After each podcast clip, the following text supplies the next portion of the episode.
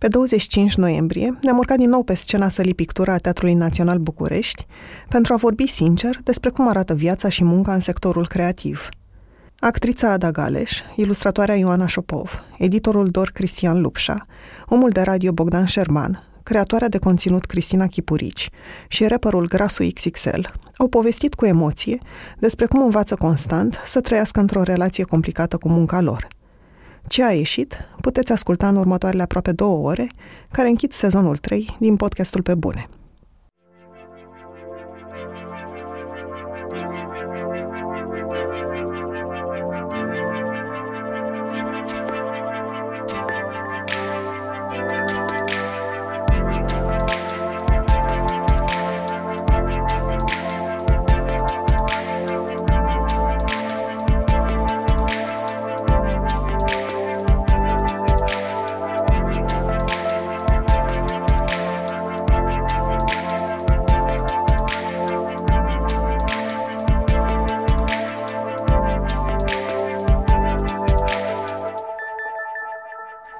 Seara și bine ați venit la Pe Bune Live.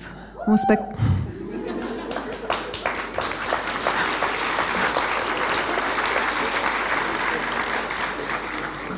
O să reiau pentru că și așa mi este greu să spun discursul ăsta. Bună seara și bine ați venit la Pe Bune Live. Un spectacol în care vorbim sincer despre relația complicată pe care o avem cu munca. Eu sunt Andreea Vrabi, gazda podcastului Pe Bune. Cum poate mulți dintre voi deja știți, la Pe Bune invit artiști, scriitori, muzicieni, antreprenori să povestească cum au ajuns să facă ce fac, dar mai ales care sunt problemele și fricile care se luptă munca lor. Am început acest podcast în urmă cu trei ani, pentru că la rândul meu m-am confruntat cu o serie de emoții și obstacole în încercarea de a construi proiecte creative.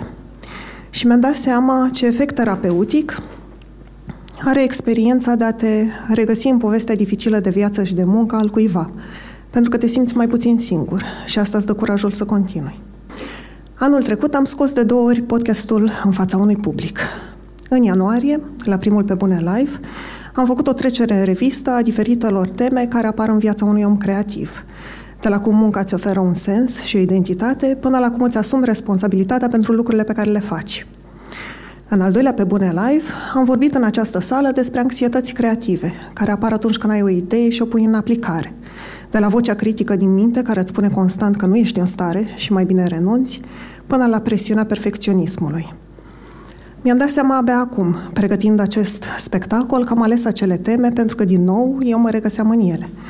La primul spectacol încă îmi defineam despre ce este podcastul, iar în al doilea mă luptam cu propriile anxietăți. Anul acesta am intrat într-o etapă nouă, cu pe bune, mai gri și mai tulbure, pentru că mi-a fost mai greu să o înțeleg. Au mai dispărut dintre temerile de început, că nu sunt în stare să realizez interviuri sau că nu vor fi ascultate de nimeni, dar au fost înlocuite de provocări noi, normale, cred că un proiect crește. Anul trecut am primit un premiu pentru cel mai bun podcast și spun acest lucru doar pentru că premiul m-a făcut să sper că va fi mai ușor să găsim încă un sponsor pentru pe bune – Vorbesc rar despre asta, dar mintea mea este ocupată constant de teama că acest podcast există și eu pot să-l fac, doar că timp există bani pentru el. Iar în primii doi ani am fost foarte aproape de a intra pe minus. Așa că de la începutul anului și până acum am trimis multe prezentări și propuneri companiilor. Marea majoritate nici măcar nu ne-au răspuns. Apoi, în strânsă legătură cu nevoia de finanțare, am hotărât că e nevoie să cresc audiența podcastului, să-l duc în căștile mai multor oameni. Am angajat un om special pentru asta și am trimis constant mesaje oamenilor care ar putea fi interesați de un anumit episod și i-am rugat să-l dea mai departe. Cred că jumătate ne-au răspuns și puțin l-au și dat mai departe. Tot din nevoia de promovare, a trebuit să vorbesc în cadrul unor evenimente și să acord câteva interviuri. Lucruri care, la prima vedere, par foarte simple, plăcute chiar, dar care pentru un om timid și care crede că va muri de fiecare dată când vorbește în public, devin foarte complicate și consumă energie. Anul acesta cred că am avut o singură rutină zilnică. M-am trezit la 6 dimineața, mi-am făcut o cafea și apoi am dat refresh paginii de SoundCloud. Să văd numărul de ascultări, dacă a crescut. Apoi numărul de share-uri, cum mai stăm cu bugetul, cui mai trimitem un e-mail. Și am repetat aceste acțiuni obsesiv de mai multe ori pe parcursul unei zile. Au fost luni întregi în care am simțit că toate eforturile sunt în zadar și frustrarea că pedalez în gol. Apoi m-a lovit de monotonia care apare inevitabil în orice muncă atunci când o faci de ceva timp. Îmi place foarte mult să fac pe bune și simt că pot să învăț ceva nou de la fiecare invitat. Dar toată mintea mea se concentrează doar în jurul podcastului un an întreg. Iar lipsa de varietate am descoperit că poate fi obositoare pentru minte. Îmi e dor uneori de provocarea și adrenalina de la început. Și au fost perioade în care am simțit că stagnez profesional. Sunt doar câteva dintre gândurile pe care le-am avut anul acesta, la care se adaugă faptul că mintea mea transformă fiecare mic succes, cum ar fi un premiu sau un spectacol sold out în șase ore, într-o presiune constantă. Trebuie să performez mereu. Acum chiar nu mai am voie să greșesc. Cum fac să nu vă dezamăgesc? La fel ca basmele, poveștile pe care ni le spunem despre oamenii creativi vorbesc despre problemele întâmpinate la început, până au găsit drumul de urmat, după care trecem direct la final. Au depășit obstacolul, s-au făcut remarcați în domeniul lor și au creat fericiți până la adânci pătrâneți. În realitate însă, povestea nu e atât de simplă. În antreprenoriat există o expresie, the messy middle, care descrie toate momentele dificile prin care trece un antreprenor sau creator, între succesul de început și finalul unui proiect. Această perioadă cuprinde și cele mai mari provocări personale și ea nu durează un an, trei ani sau cinci. Dacă vrei să faci un lucru toată viața ta, ea va dura probabil o bună parte din viața acelui lucru și din a ta. Provocările și obstacolele se schimbă, dar nu dispar niciodată. Am o întrebare pe care o pun fiecărui invitat. De ce faci ce faci? La ce nevoie profund personală răspunde munca ta? Însă eu am uitat să mai adresez mie această întrebare anul ăsta. Și a trebuit să mă întorc la motivația inițială, ca să mă împac cu realitatea că nu va deveni mai ușor niciodată și că probabil voi trăi această perioadă de mijloc cu toate încercările și întrebările ei mult timp de acum încolo. Pentru că fac ce fac, pentru că vreau să ajut alți oameni ca mine să se simtă mai puțin singuri în încercările lor. Despre această perioadă de mijloc vor fi și poveștile pe care le veți asculta în această seară.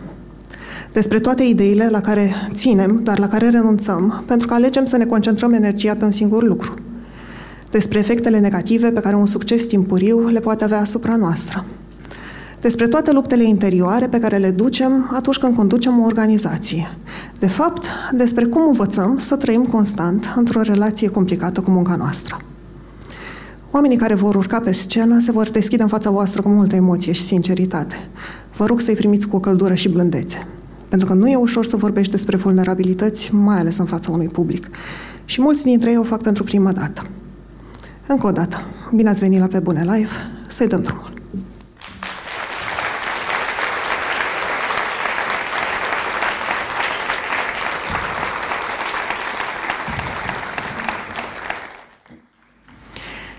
Ada Galeș este în prezent una dintre cele mai vizibile actrițe din teatrul bucureștean. Joacă atât pe scena Teatrului Național București, în spectacole ca UFO, Romeo și Julieta sau Pădurea Spânzuraților, dar și în teatrul independent, la Apollo 111 sau Arcup. Despre rolurile care o interesează, spune că, cu cât este mai solicitant un rol, cu atât îi trezește interesul mai tare – Ada crede că teatrul are capacitatea de a transforma, de a educa, de a schimba mentalități și că un spectacol este reușit nu doar atunci când bucură oamenii, ci și când le modifică interiorul. Pentru activitatea în teatru a primit premiul Uniter pentru debut și premiul pentru cea mai bună actriță la Festivalul de Dramaturgie Contemporană din Brașov. Pe lângă teatru, a jucat în filme și seriale de televiziune, a fost trainer în festivaluri de teatru și a absolvit un masterat în arta actorului. În plus, susține workshop-uri de dezvoltare personală prin actorie pentru adolescenți și a obținut recent și acreditarea de consilier de dezvoltare personală. Deși este definiția workaholicului, în prezent repetă cinci spectacole în același timp, când m-am întâlnit cu Ada și i-am, promus să, i-am propus să facă parte din acest spectacol, am fost surprinsă să observ echilibrul și liniștea interioară pe care le transmite – am aflat că sunt rezultatul unei munci și lupte pe care le, du- le duce cu ea însăși de cel puțin 8 ani și am invitat-o să povestească mai multe despre asta. Una dintre poveștile mele preferate e despre cum cresc homarii. În primul rând, cresc pe toată perioada vieții. Iar ca să crească, trebuie să-și spargă carapacea. Să renunțe la ea și să-și crească alta. Practic, ei fac asta de fiecare dată când le rămâne mică.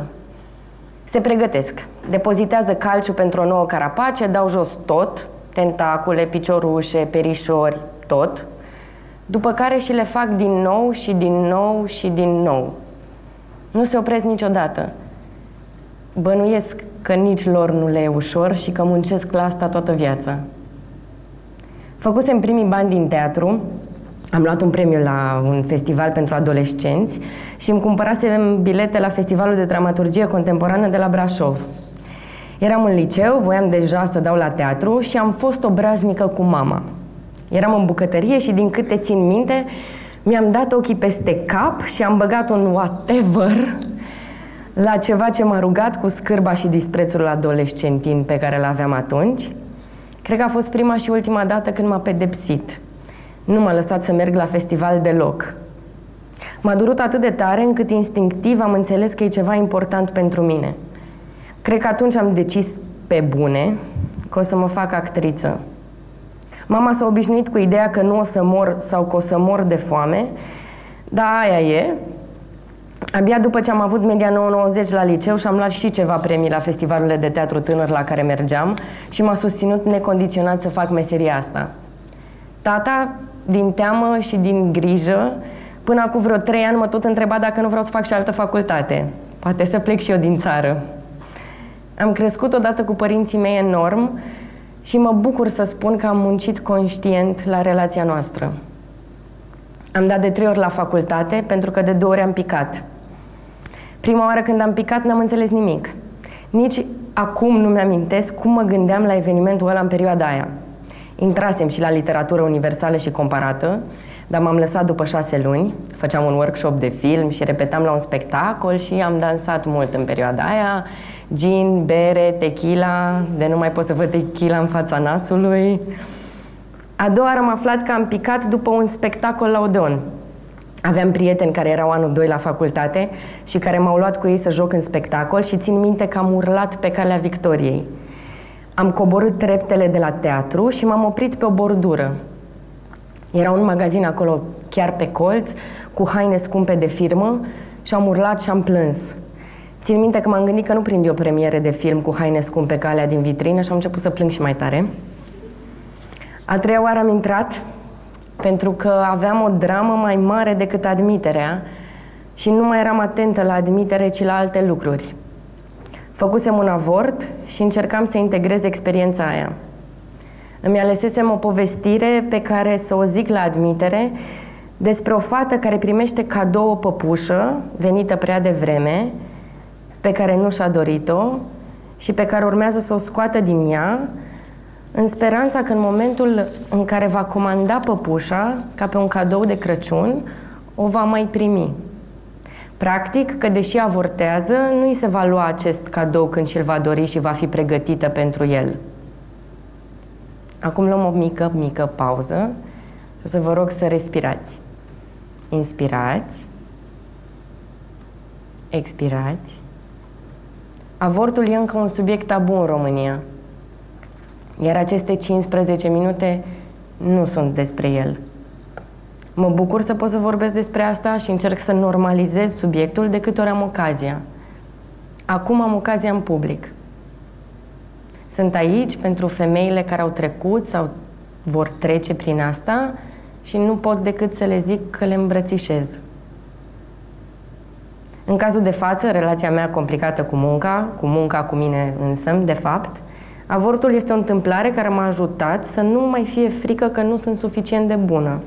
Eram suficient de distrusă de poveste că am fost foarte bine la admitere. Criticul din capul meu era ocupat cu viața. Eșecul timpuriu, faptul că am picat la facultate, că m-am confruntat cu asta la 18 ani, m-a ajutat să mă raportez mai bine la viitoarele eșecuri. Cum zice mama, gravă e doar moartea și nici aia. Episodul depresiv pe care l-am avut pe la 23 de ani m-a ajutat să înțeleg că toate trec, și alea bune și alea rele. Ajunsesem să mă uit în gol pe balcon, să știu că nu o să mă arunc pentru că am citit prea multe cărți despre depresie, dar să jinduiesc la a face totul să se oprească. Acum nu mai pot să înțeleg asta decât rațional. Dar atunci simțeam cu toată ființa mea că în momentul în care o să mor, se va face liniște. De atunci încerc să accept că avem nevoie să murim ca să renaștem și prețuiesc experiența pe care am trăit-o pentru că am înțeles ce înseamnă să renasc. Sunt anxioasă. O anxietate care a trecut de la nu mă putea decide ce vreau un meniu la restaurant la o anxietate funcțională care acum mă face să fiu productivă. Cred că acum 8 ani am zis prima oară la terapie ce facem frate cu anxietatea asta. Vara asta credeam că am terminat-o cu nu sunt suficient de bună până când m-am trezit în toamnă la repetiții. Repetam la spectacolul Neguțătorul din Veneția, unde, deși știam încotro să o apuc, mă auzeam spunându-mi că nu e bine și mă blocam paralizată de frică. Dar, de data asta m-am amuzat.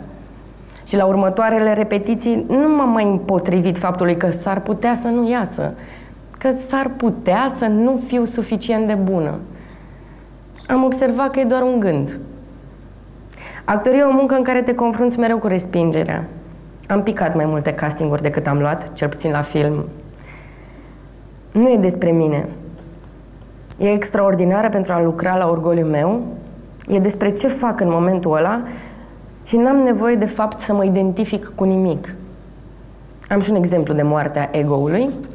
Acum doi ani am dat casting pentru Julieta în spectacolul făcut de Cordonski, mare regizor, aici la TNB.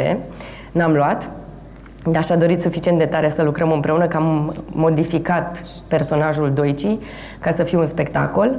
Vreo două săptămâni problema mea a fost că nu sunt cap de afiș că nu e despre mine, că indiferent dacă mă potrivesc sau nu cu viziunea lui de spectacol, eu, eu, eu, eu, eu, eu, eu, eu, eu ar fi trebuit să joc asta. Până la final am iubit-o pe Julieta și în jurul acestei iubiri imposibile în care eu sunt îndrăgostită de ea și el iubește pe Romeo, am construit personajul. M-a eliberat de mine experiența asta.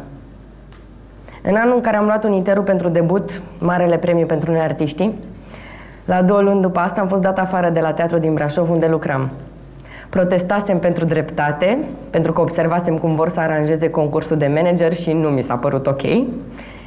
Cel mai tare m-a speriat imposibilitatea de a face real ceva, că nimeni de la conducerea orașului Brașov nu părea interesați. Practic, partidele mi-au zis că e blat cu primarul și că a murit cu dreptatea în mână nu e un eufemism. Am crezut atunci gândurile lor, oamenilor din Breaslă, care nu erau de acord cu mine. M-am speriat când mi-au zis că n-am dreptul să protestez, că nu o să mai vrea nimeni să lucreze cu mine, că cine mă cred, că sunt scandalajoaică. Cum îmi permit? Și că actorul e actor și atât. În teatru există vorba asta, cum că scândura e sfântă. Și eu m-am săturat de canonizarea asta a teatrului. Am dat în judecată teatrul din Brașov, am câștigat procesul, am avut ceea ce ar putea fi încadrat ca post-traumatic stress disorder, dar, Doamne, cât de bine am dormit după ce mi-au trecut insomniile, cu ideea că am totuși ceva principii și demnitate. În aceeași notă, dar fără nicio insomnie, recent am refuzat posibilitatea de a face o secvență de nuditate, pentru că din felul în care era spusă povestea, se înțelegea doar că femeile sunt curve și proaste. Îmi place și nuditatea și corpul uman, care e la fel sub hainele diferite pe care le purtăm ca să-l acoperim. Haine care ne evidențiază talia, care ne ascund genunchii sau gleznele groase, celulita, părul, operațiile estetice care corectează tot ce nu e bine. Pentru mine e perfect. Am făcut o poză în care am sânii goi pentru el, am două spectacole în care mă dezbrac și o fac pentru a-mi folosi corpul pentru a ne descătușa de norme sociale, pentru frumusețe și normalitate, pentru vulnerabilitate. Mi-a fost foarte teamă de cum ar putea judeca oamenii pentru asta și pentru spectacolele în care mă dezbrac. Adică eu m-am gândit, ceea ce nu e real, gândul, la ce s-ar putea gândi oamenii, care din nou nu doar că nu e real, nu ține nici măcar de capacitatea mea de a observa lumea, pentru că habar n-avem ce gândesc oamenii. Dar vai cât de frică ni se poate face de asta. De fapt, asta e frica. Tot ce e mai puțin real pe lume. Pe când curajul nu înseamnă doar absența fricii, ci puterea de a acționa chiar și atunci când îți este teamă. Poveștile pe care le-am zis până acum vorbesc de fapt despre încredere. Această încredere nu vine din validare dată de cineva sau din exterior. Încrederea înseamnă pentru mine mai mult a nu rămâne în propria minte. O parte din mine s-a tot speriat anii ăștia pentru că încă nu știam cum să am încredere în mine. Pentru că nu știam că încrederea e o constantă și că înseamnă doar a fi natural. O să revin la asta. Acum vreo 5 ani lucram un spectacol la Brașov. Repetam multe ore pe zi un comportament agresiv. Personajul meu, fiind într-o situație tensionată, răspundea agresiv la orice stimul exterior. Așa că în momentul în care am ajuns acasă și mama m-a întrebat dacă nu vreau un ceai, i-am răspuns destul de răstit că nu vreau ceai și că mă și deranjează că mă pune să fierb apa. După care mi-am analizat comportamentul și în lucrul la alte spectacole, am observat și cum se schimbă comportamentul colegilor mei. Practic, cum ni se schimbă comportamentul obișnuit prin repetarea unui comportament care ne este inițial străin. Mark Setten, profesor la Universitatea de Arte Dramatice din Sydney, folosește chiar termenul de post-dramatic stress disorder pentru actorii care rămân afectați de rolurile pe care le fac. În neguțătorul din Veneția, o joc pe porția doamnă bine, bogată, femeie cu servitori și așa de tare m-a dat peste cap că după două luni în care n-am reușit nici măcar să fac o pauză mentală, prietena mea, actrița Cosmina Olariu, care o joacă pe Nerisa, servitoare și prietena porții în spectacol, a venit la mine și mi-a zis auzi, eu înțeleg, dar nu vrei tu să-ți iei apă singură? Că sunt sigură că poți. Nu mai trimite pe mine. Mă bucur că ea e omul cu care pot discuta asta, că ne putem întreba și că ne putem critica. Când repetam la București instalație umană, mă identificam cu toate valorile pe care le apăram în spectacol și nu doar că am făcut un transfer și am adoptat lucruri care erau departe de mine, dar parcă am scos sau mi-am permis să fiu mai completă.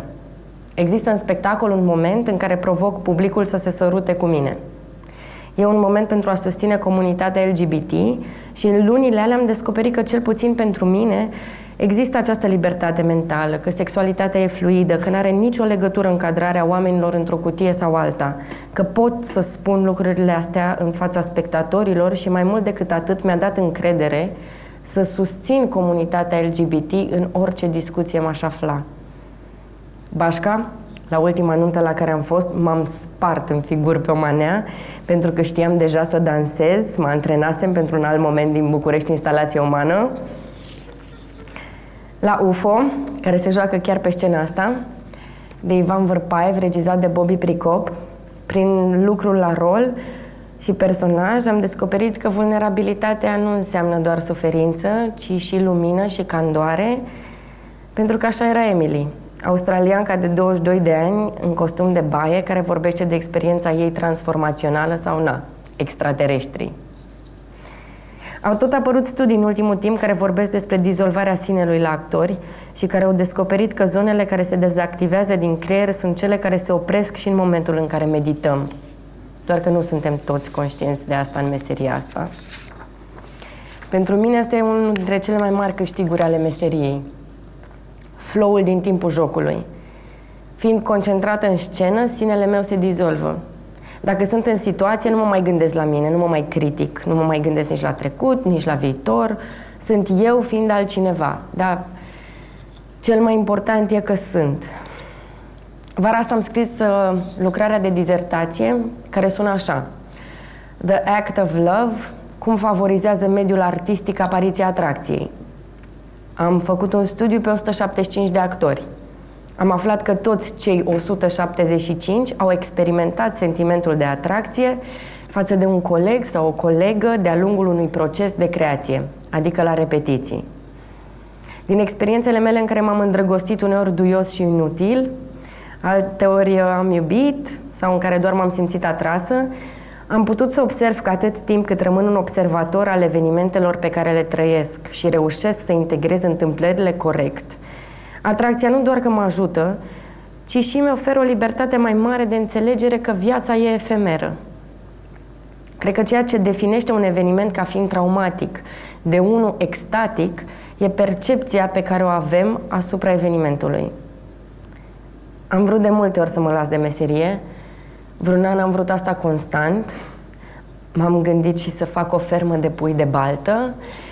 Eu care sunt vegetariană, poate din teama că muncesc prea mult pentru prea puțini bani, poate pentru că am impresia că nu-mi folosesc suficient capacitatea intelectuală, poate pentru că moare planeta, urși koala sunt pe cale de dispariție și eu ce fac?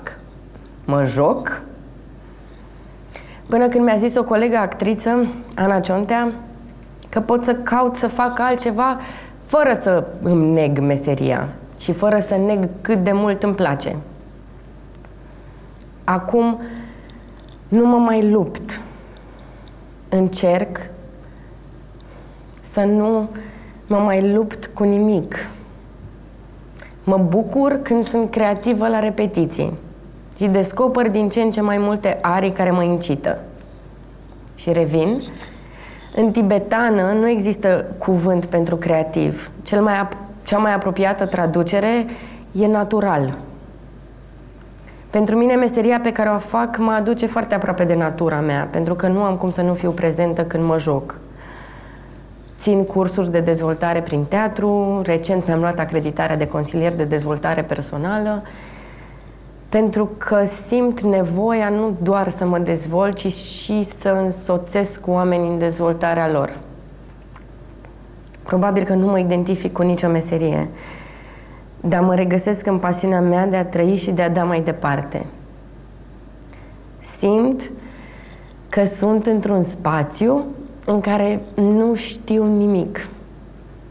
Și simt că sunt în cea mai bună perioadă din viața mea. Am muncit mult să ajung aici, am muncit ca să înțeleg că munca cu tine însuți nu se termină niciodată și că homarii nu sunt de mâncare.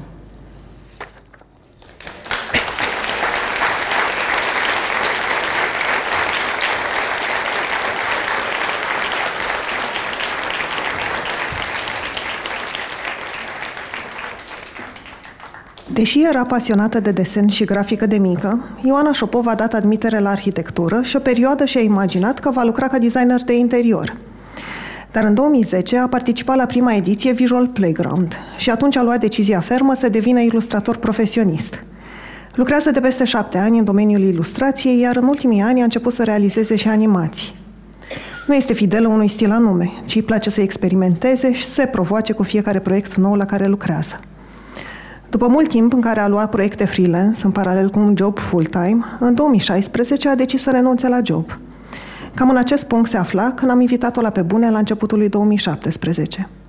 Mi-a povestit atunci despre cum își luase prea mult de muncă, pentru că era convinsă că doar așa se poate dezvolta, și despre cum a ajuns într-o singură zi să aibă în același timp proiecte de terminal la job, proiecte de freelance, să organizeze festivalul Visual Playground și să țină un workshop pentru studenți ceea ce a condus la o cădere emoțională pe scaunul stomatologului.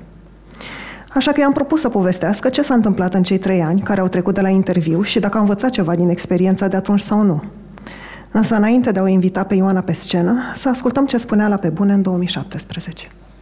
Și pe parcursul chestiilor ăstora eram foarte relaxată și degajată, sau cel puțin așa credeam. Eu, de fiecare dată când mi se mai arunca câte un deadline în față sau câte un task pe organizare sau uh, câte ceva, spuneam, da, sigur, nu e nicio problemă o să total fac asta pentru că pot și pentru că, da, e calea mai grea, dar e ok. în final o să fie un lucru bun pentru mine. Și mi-am spus chestiile astea, cumva cred că încercam să mă conving pe mine că totul e ok. Totul nu era ok. și mi-am dat seama de chestia asta când, uh, cu o zi înainte de workshop, cerusem liber de la birou, uh, în ziua workshopului, pentru că cu o seară înainte urma să mă duc la dentist pentru extracții. Uh, mi s-a zis, da, sigur poți, poți să-ți iei liber, e ok. Și după aia, fix înainte să plec la dentist în seara aia, colegul meu m-a rugat dacă se poate totuși să vin de dimineață, măcar patru ore ca să termin un packaging. Și în uh, stilul clasic am zis, da, sigur, vin mâine. Uh, și după aia o să mă duc acasă să mă odihnesc un pic și după aia mă duc la workshop să-l țin. Am plecat, m-am urcat într-un Uber să mă duc la dentist și în mașină simțeam că nu e ok ceva, dar nu știam exact ce. Am ajuns la dentist, m-am pus pe scaunul dentistului, asistenta care e foarte drăguță și cu care deja mă știam că ne vedeam de destul de mult timp de când îmi pusesem aparatul, m-a salutat, mi-a zis bună seara, ce mai faceți, sunteți ok? Și în momentul ăla m-am uitat la ea și mi-am dat seama că nu sunt ok și am început să plâng. Adică am început efectiv să bocesc și nu mă puteam opri și asistenta era vizibil speriată, nu înțelegea ce se întâmplă, nu știa exact cum să mă ia, m-a atins așa foarte awkwardly pe umăr și m-a, m-a întrebat dacă vreau niște șervețele. Eu plângând i-am zis, da, dar îmi pare rău. Nu știu ce se întâmplă, am o perioadă foarte grea. Și am stat efectiv, cred că vreo 15 minute să plâng, să scot tot răul afară. Și mi-a fost foarte greu cumva să, să mă opresc. Într-un final m-am oprit, a intrat uh, uh, dentistul chirurgul care urma să mă opereze n-a, n-a observat că eu eram toată plânsă, roșie la față, cu tuși scurs pe peste tot și așa. El era foarte, bună ziua, sunteți ok? Să știți că nu o să doară. Și am dar nu, nu, asta era problema, nu de asta mi-era frică. În fine, am plecat de la dentist, uh, venise prietenul meu să mă ia, am mai plâns un pic în mașină, Um, am ajuns acasă absolut epuizată. A doua zi am ținut workshop-ul și după aia în weekendul ăla am stat și m-am gândit foarte, foarte bine pentru că nu mi se mai întâmplase o chestie de genul ăsta de foarte mult timp, să nu știu ce mi se întâmplă și de ce trec prin toate emoțiile astea foarte puternice. Și mi-am dat seama că mă pusesem într-o situație foarte dificilă, cumva conștientă fiind de chestia asta ca să evoluez, dar de fapt n-am vrut să recunosc că nu puteam să le duc pe toate și că eram, erau mult prea multe și erau foarte grele, fiecare task în parte era foarte greu de susținut și toate deodată mă lăsaseră în punctul în care nu mai aveam niciun fel de timp liber, nu mai puteam niciodată să fac ce voiam, trebuia tot timpul să fac ceva ce trebuia să fac și mă băgase într-o stare cumva de depresie reprimată, așa, în care o parte din mine îmi spunea, nu, te rog, oprește-te, fă ceva. Și mintea mea rațională și conștientă zicea, nu, nu, e foarte bine, să vezi ce bine o să-ți prindă toate experiențele astea în același timp. Ca să pot explica ce fel de relație am eu cu munca mea și cu burnout-ul, trebuie să vă zic ceva fundamental despre mine. Nu cred în rețete. Adică nu cred într-un singur mod de a face lucrurile. Pe scurt, îmi place să cred despre mine că sunt foarte flexibilă și că mă adaptez ușor. Și la prima vedere, parcursul meu profesional pare să reflecte asta.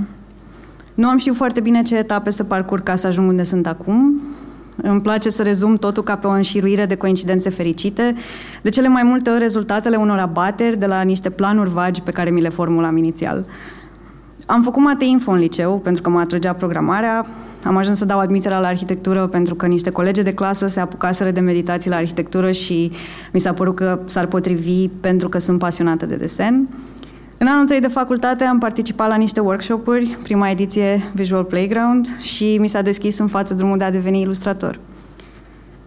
În spatele multor decizii legate de profesia mea au stat doar niște impulsuri de moment, niște mișcări mai degrabă din sfera instinctului decât a strategiei. Odată cu apariția Facebook și a social media, am început în mod organic să postez lucrurile pe care le făceam acolo. Mă bucuram că există o platformă nouă prin care să-mi expun munca, iar faptul că am început să primesc proiecte destul de repede a fost inițial o surpriză foarte plăcută. Cu toate astea, cad pradă idei de rețetă mult mai des decât îmi imaginez. De fapt, îmi formez rutine profesionale în mod haotic, organic, încerc lucruri până găsesc ceva ce pare să funcționeze bine pentru mine și măsor asta prin rezultatele pe care mi le oferă. Dar odată ce îmi găsesc o rețetă bună, după care să-mi organizez viața profesională, o iau ca pe o regulă pentru tot viitorul meu de acum încolo. În capcana ideii că rutina funcționează și trebuie menținută indiferent de cum mă afectează psihic și fizic, aproape că uit să-mi iau o pauză, să mă opresc, să mă uit în jur, să mă uit la mine și la rețeta pe care o urmez cu sfințenie și să mă întreb dacă în continuare funcționează, dacă în continuare mi-e bine cu ea. Aproape că uit că am vreun control asupra situației, că mă pot opri, că pot găsi o altă cale și spoiler alert, de cele mai multe ori, după o perioadă de timp, nu mai mi-e bine deloc cu rețeta mea. Așa am ajuns la primul burnout, am vorbit despre el la pe bune, am vorbit despre el râzând, povestind la beri cu prieteni despre cum am plâns fără să mă pot opri din tot corpul în scaunul dentistului.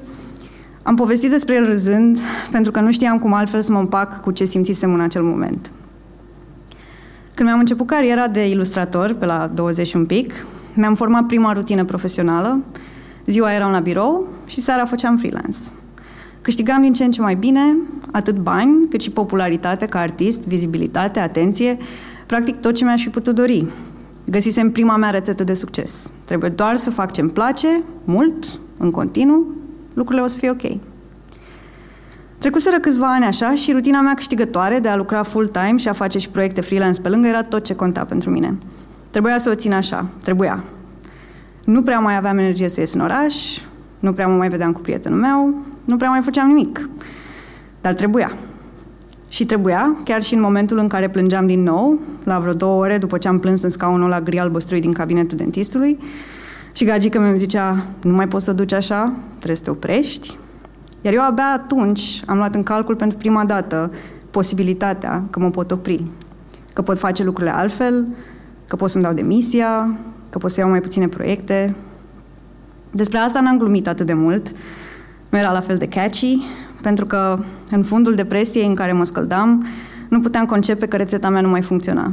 Nu m-am putut opri să mă uit cu adevărat la mine și la cum îmi lăsasem viața pe autopilot, până când n-a intervenit altcineva.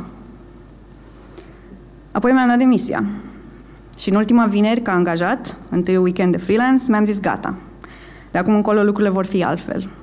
Și am crezut cu adevărat că lucrurile vor fi altfel, chiar dacă lecția pe care am învățat-o din primul episod poate n-a fost cea care era cu adevărat importantă.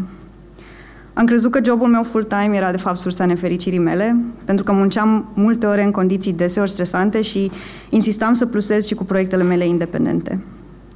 Odată eliminată sursa stresului și a oboselii cronice, eram liberă să-mi dedic toată energia proiectelor independente, să am timp să călătoresc, să petrec mai mult timp cu prietenii, să fac sport, să mă trezesc la ce oră vreau, tot ce vrei, lapte și miere, ce să mai... Primul an care a urmat a fost minunat. Am organizat Visual Playground 2017 împreună cu prietenele mele, mă implicam în tot felul de proiecte, răspundeam foarte repede la mail-uri și la interviuri, luam orice proiect mi ateriza în inbox, făceam și aia și aia, da, sigur că pot, dar normal că vreau să te ajut. Mă apucasem să învăț animație cu adevărat. Făceam tot felul de lucruri care mi-aduceau satisfacție personală și profesională și aproape că n-am observat cum din tot ce îmi propusesem să fac cu libertatea mea post-job, nu făceam decât lucrurile legate de muncă. Nu am călătorit, nu am ieșit mai mult, m-am apucat timid de sport și cred că asta m-a ținut cumva pe linia de plutire, pentru că era totuși ceva. După trei ani am ajuns înapoi de unde am plecat. La începutul lui 2019 nu reușeam să mă conving să fac nimic legat de desen sau ilustrație sau animație dacă nu era sub semnul obligației, dacă nu era un deadline sau o nevoie financiară. Unde înainte îmi doream să inserez între proiectele pentru clienți momente în care să desenez pentru mine sau să învăț ceva nou, în starea în care eram la începutul anului nu-mi doream să fac nimic. Și pe fondul acestei lipse totale de chef, își făcea în cap își făcea de cap, în cap, o voce interioară extrem de critică, care mă întreba, ai ocazia să faci ce-ți place, lucrezi tu pentru tine, exact ce ți-ai dorit, de ce nu faci? Și mă trezeam cu acest de ce nu faci în fiecare zi, în care nu reușeam să mă mobilizez să fac altceva în afara proiectelor pentru clienți, iar seara când mă puneam în pat, nu mă gândeam decât la toate lucrurile pe care aș fi putut să le fac și nu le făceam. Mă uitam la ce creau alții în mod compulsiv, petreceam ore întregi pe zi scrollând pe Instagram altor artiști, mințindu-mă că îmi caut inspirație ca să pot să fac și eu, dar în surdină era tot vocea care spunea alții fac, tu de ce nu faci? Paradoxal, sau probabil evident, cu cât mă torturam mai mult cu de ce nu faci, cu atât mi era mai greu să fac. E greu să fii un ilustrator care își dorește să facă orice altceva, doar ilustrație, nu îți fură o parte din tine, din identitate.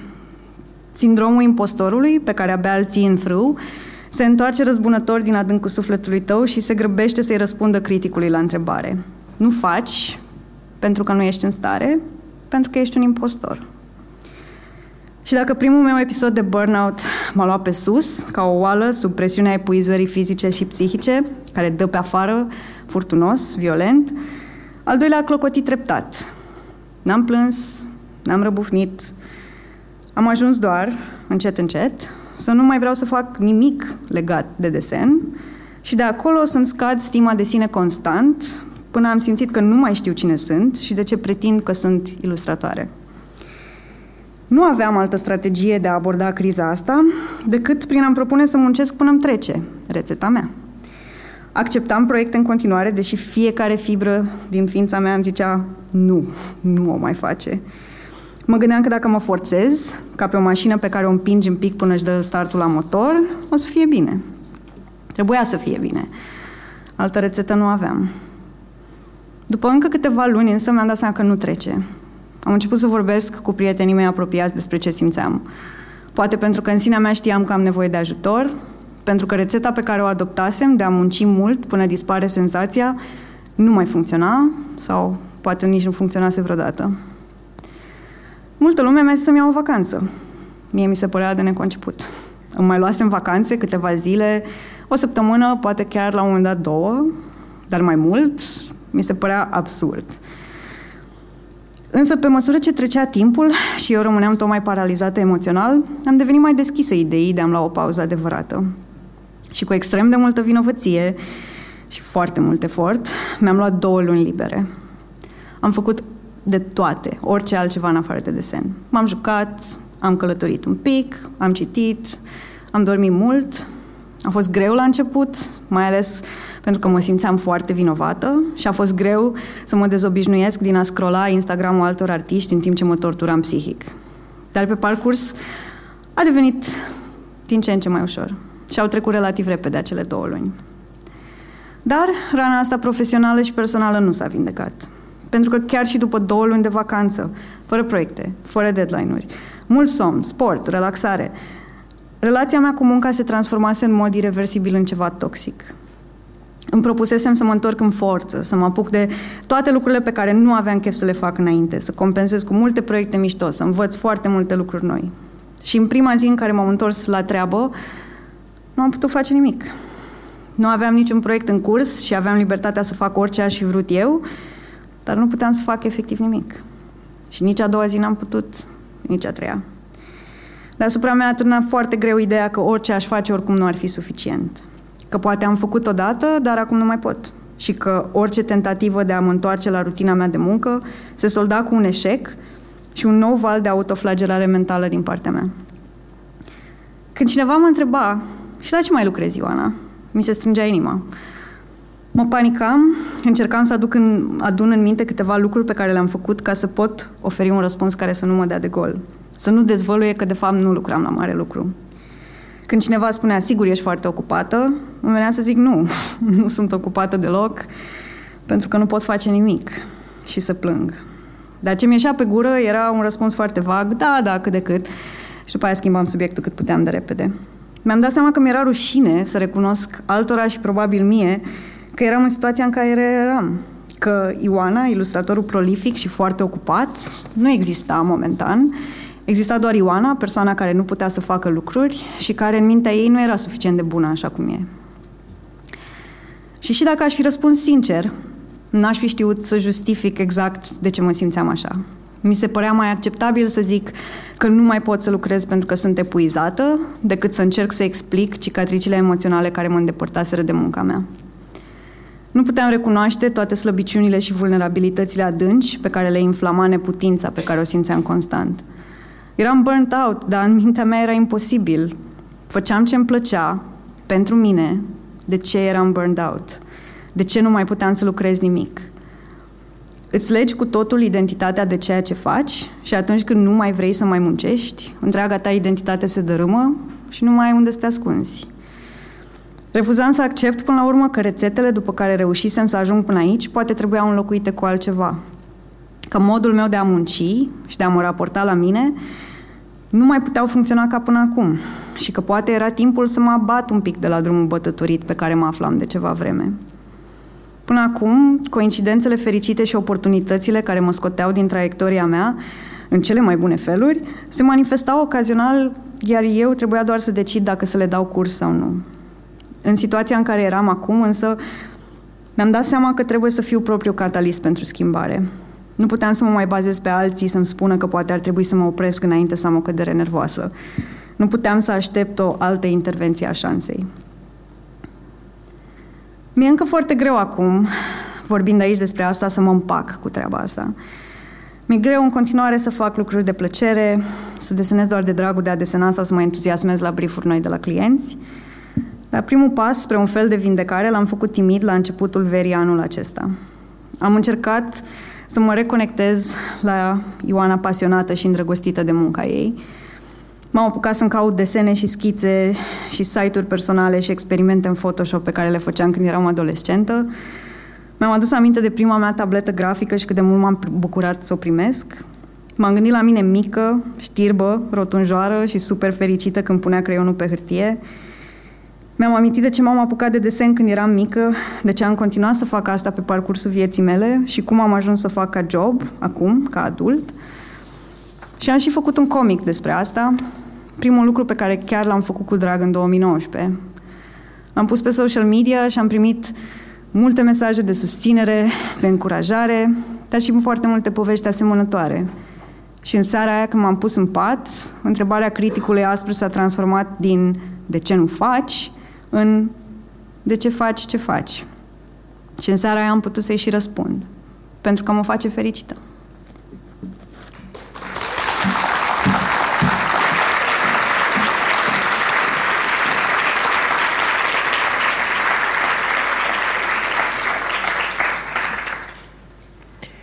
Anul acesta au apărut, cred că, zeci de podcasturi. Și deși de fiecare dată mă bucur că cineva se aventurează în a spune povești audio, tot de fiecare dată mă întreb cât va rezista acel podcast nou fără susținere financiară. Pentru că nu e ușor să faci o astfel de muncă în paralel cu un job full-time sau când mai prins câteva ore libere. Eu dedic zile întregi documentării sau editării unui, unui episod, astfel încât să ajungă la voi în cea mai bună formă. Ne este încă rușine să vorbim despre bani, dar nu ar trebui să ne fie, pentru că e greu să scoți un produs ca pe bune fără ei. Mi se spune des ce bună este calitatea audio a episoadelor. Asta se întâmplă pentru că există un inginer de sunet, Horia, care are grijă ca totul să sune perfect la final – Horia este și în momentul ăsta în spatele scenei și înregistrează spectacolul.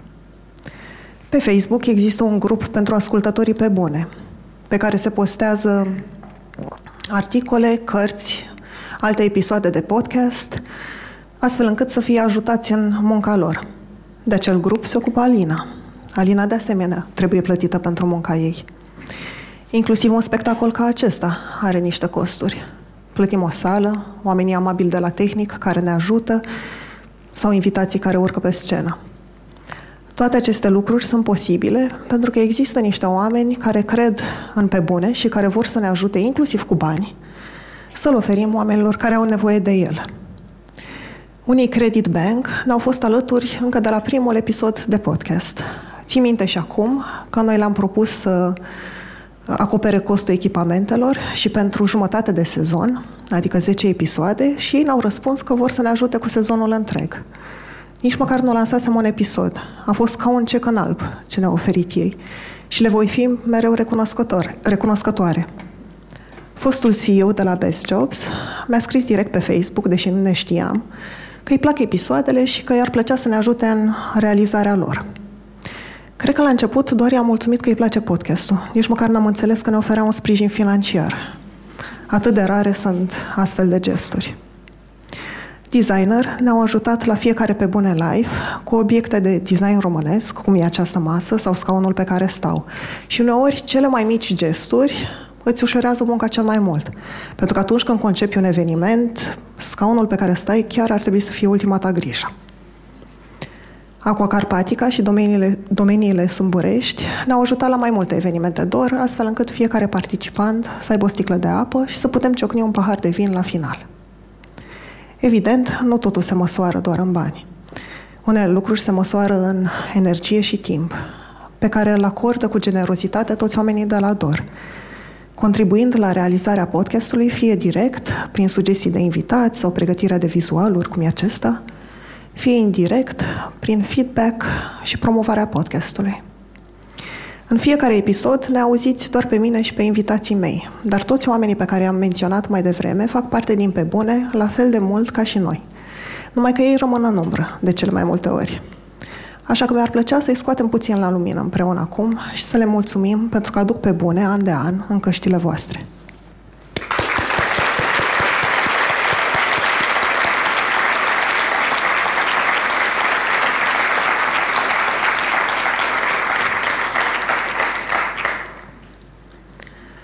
Cristian Lupșa este editorul DOR și, într-un fel, șeful meu. Să fie editorul DOR înseamnă că e unul dintre cei cinci oameni care în urmă cu 10 ani s-au văzut la o bere și au hotărât să facă decât o revistă. Mai înseamnă că trece împreună cu reporterii prin 3, 4, uneori 5 drafturi, până când textele pe care le scriu ajung la cea mai bună forma lor. Înseamnă că trimite e mail câtorva zeci de jurnaliști, artiști, cercetători care s-au remarcat în domeniul lor și invită să fie vorbitori la The Power of Storytelling, conferința de jurnalism narrativ organizată de DOR în fiecare an. De asemenea, înseamnă că ne motivează să încercăm mereu lucruri noi din care să învățăm. Publicații despre educație sau mediul rural, podcasturi, o revistă transformată într-un spectacol live pe scenă, evenimente pentru comunitate de susținători sau expoziții. Și mai înseamnă că are grijă să nu pierdem din vedere misiunea mai mare a DOR, și anume poveștile pe care le spunem să răspundă la întrebări importante și complicate despre lumea în care trăim și să-i ajute pe cititori să se simtă mai puțin singuri. Toate aceste lucruri reprezintă munca lui de editor. Despre ce înseamnă să fie șeful meu și al colegilor mei, în schimb, îl voi lăsa pe el să vă povestească mai multe. Anul trecut, pe vremea asta, am scris întregii echipe DOR un mail cu vești proaste. La sfârșitul lunii, probabil nu vom avea suficienți bani să plătim salariile. Fac tot ce pot, vă rog și pe voi să faceți tot ce puteți, însă ăsta e adevărul. Va fi nevoie să ne evaluăm proiectele și munca am scris, să reconfigurăm echipele, să redesenăm unele direcții, să ne reducem ambițiile în unele zone și să le creștem în altele. Acum cinci ani pe vremea asta am scris un alt mail cu vești proaste, trimis însă doar echipei de seniori de atunci și care avea o mică, mare diferență de ton. Le-am spus că nu avem bani, că viitorul nostru financiar e întunecat, că trebuie să renunțăm la tot și să începem de la zero. Suna așa. Nu suntem sustenabili, modelul nu funcționează, grupul de oameni e prea mare, prea scump și nu operează ca un organism eficient. Anul trecut eram aproape 30 de colegi, aproape toți pe contracte de muncă, deci scumpi. Ne-am strâns să dezbatem buba financiară și am pus împreună pe tablă 100 de idei ca să echilibrăm cash flow organizației. Am promovat produsele existente, am creat unele noi și am hăituit companiile care ne datorau bani. Printre idei era și închirierea unora dintre noi către abonați. N-am pus-o în practică, dar dacă există cerere, vă rog informați organizatorii în hall la final. Am comunicat zilnic despre cum avansăm și ne-am încurajat cu emojiuri cu saci cu dolari. Am strâns 100 de mii de lei într-o lună, însă n-a ieșit cum plănuisem. Am întârziat până la urmă cu plata salariilor, cu o zi. Acum 5 ani nu eram nici măcar 10 oameni, toți plătiți pe tot soiul de inginerii financiare caracteristice antreprenoriatului sau mai bine zis precariatului creativ. De la contracte de muncă part-time, când în acte scrie două ore și tu lucrezi fără număr, la contracte de drepturi de autor ca să nu-ți ia statul prea multe taxe. N-am comunicat problemele financiare tuturor, nu ne-am strâns să dezbatem, nu am căutat idei să ne echilibrăm, ci am făcut implozie. În nici două luni rămăsesem 3-4 oameni porniți cu dinții strânși într-o misiune de reconstrucție. Ceva s-a schimbat în acești cinci ani și ar fi simplu și laș să spun că am găsit oamenii potriviți. Asta e minciuna pe care ne-o spune mulți novici în condus, în condus echipe. În primul rând, m-am schimbat eu și despre asta o să vă vorbesc. E posibil să fie în sală lideri mai pricepuți, conducătoare mai abile, manageri care nu rămân fără bani. Vă invidiez și vă rog să fiți îngăduitori. Trebuie să înțelegeți că sunt o persoană temătoare, fricoasă dacă vreți, deși rostind acest cuvânt simt că mi-aruncă în aer și restul de credibilitate. Îmi e teribil de frică de moarte și, adesea, îmi e frică de oameni. Nu că îmi vor face rău fizic, ci mai degrabă că mă vor judeca, că vor râde de mine, că mă vor lua peste picior, că nu sunt puternic, mai ales că nu sunt puternic cum ar trebui să fie un bărbat din Est, căruia nu-i pasă, care poate duce și pe care nu-l atinge nimic. Mi-am dat seama că pe mine mă cam atinge totul în adolescență, când plângeam citind cei trei mușchetari sau jocul lui Ender și mă gândeam că singura mea șansă să fac sex e să pun în scenă un roman de Sandra Brown. Am citit vreo 20 ca să aflu cum se face treaba și nici atunci n-a ieșit din prima. Prietena mea din liceu accepta să rămânem împreună doar dacă îmi îndeplineam cota de poezii pe care trebuia să îi le scriu săptămânal. Deși cerea constant poezii, faptul că am plâns la Titanic i s-a părut de prost gust. Când am plâns și la A Bug's Life, mi-a dat papuci. Simplific puțin, dar e istoria unor dificultăți reale. Îmi era atât de teamă că voi da greș, că mă voi face de râs în fața colegilor, a profesorilor, a părinților mei, încât nu puteam articula cuvinte, la propriu. Tocilarul din mine recita întreaga lecție în cap, dar pe gură nimic. Ce stai așa, ca mutu? A fost o întrebare constantă de la catedră într-a noua, așa că am decis să nu mai merg la școală. Cu săptămânile. Când ajungeam, era pentru că trebuia să duc motivări false ca să nu fiu exmatriculat. Salvarea mea a fost că puteam să muncesc, continuu dacă trebuia. Așa că, după ce ai mei au aflat ce mi se întâmpla, rușinea m-a trimis înapoi în clasă, iar dorința de a nu fi ăla care se bâlbâie și nu vine la școală m-a făcut să încep ziarul liceului. Nu eram premiant, nu străluceam la vreo materie, însă puteam să fac un ziar ca să am o voce în propria mea viață. E dificil când ești o persoană timidă să-ți găsești loc în jurnalism, o profesie în care încă îl aplaudăm pe Cristian Tudor Popescu când spune pulă la televizor. Mie mi-a luat ani de zile și o plecare din România ca să înțeleg că umbrela profesiei e suficient de largă ca să nu fiu eu persoana care sparge ușa autorităților cu bocancul. Nu înseamnă că am ceva mai puțin de oferit cititorilor, ci doar că e ok să le ofer altceva. Iar ce-mi doresc de 15 ani încoace e să le ofer oamenilor povești dificile în care regăsesc ceva din obstacolele și fricile lor și își dau seama că nu sunt singuri. Asta voiam când am început doar alături de o mână de prieteni. Să spunem povești intime care apropie oameni și le dau curaj să acționeze. Învățasem între timp, după ani pe teren, că propriile mele frici și neajunsuri nu erau un minus. Din potrivă, învățasem că vulnerabilitatea generează vulnerabilitate, că o poveste spusă despre ce ai pierdut și ce ai greșit aduce la schimb același lucru. După aproape 30 de ani, învățasem că nu sunt stricat dacă nu mi-am învins fricile, că nu e o ratare dacă încă mi se strânge stomacul când vorbesc în fața unui grup mai mare de doi oameni. Apoi m-am trezit șef la dor. Nu s-a întâmplat peste noapte, ci în vreo câțiva ani. Ritmul meu de lucru, optimismul că se poate, se poate, se poate și că România nu e o piedică, ci o oportunitate, ne-a ținut în viață și ne-a făcut să creștem. La început, asta a însemnat că mi-am cheltuit economiile personale, plătind salarii din ele. A însemnat că am lucrat non-stop, că am învățat să vând, că am învățat să cer, de la ilustrații plătite cu ciocolată, la mobilă de la cititori, la bani de la companii. Investiția mea de bani și efort m-au transformat, fără să-mi doresc, în liderul grupului. Colegii mei nu cred că aveau o problemă cu asta. Eu însă, da. Credeam că un lucru pornit împreună trebuie condus împreună. Trebuie să vrem cu toții la fel de mult să ne iasă. Mi-am judecat aspru și nedrept prietenii cu care am început. De ce nu munciți mai mult? De ce nu vă sacrificați sănătatea și economiile? De ce nu riscați? Mi-a luat ceva să înțeleg că motivațiile și misiunile fiecăruia dintre noi sunt diferite. Că e posibil ca un grup de oameni să creeze ceva, o cafenea, un studio, o revistă, din nevoi diferite. Unii pentru că e o provocare creativă, alții pentru că ar face orice să-și rupă rutina, alții pentru că țin la grupul care construiește. Pentru mine era mai intim de atât. Voiam să fac jurnalismul de care adolescentul care nu vorbea ar fi avut nevoie atunci de mult ca să știe că nu e singur. Acum cinci ani, când am rămas pentru prima oară fără bani, a fost momentul în care mi-am asumat rolul de conducere. Însă odată în rolul ăsta mi-am dat seama că trebuie să ascult de o voce care nu credeam că există.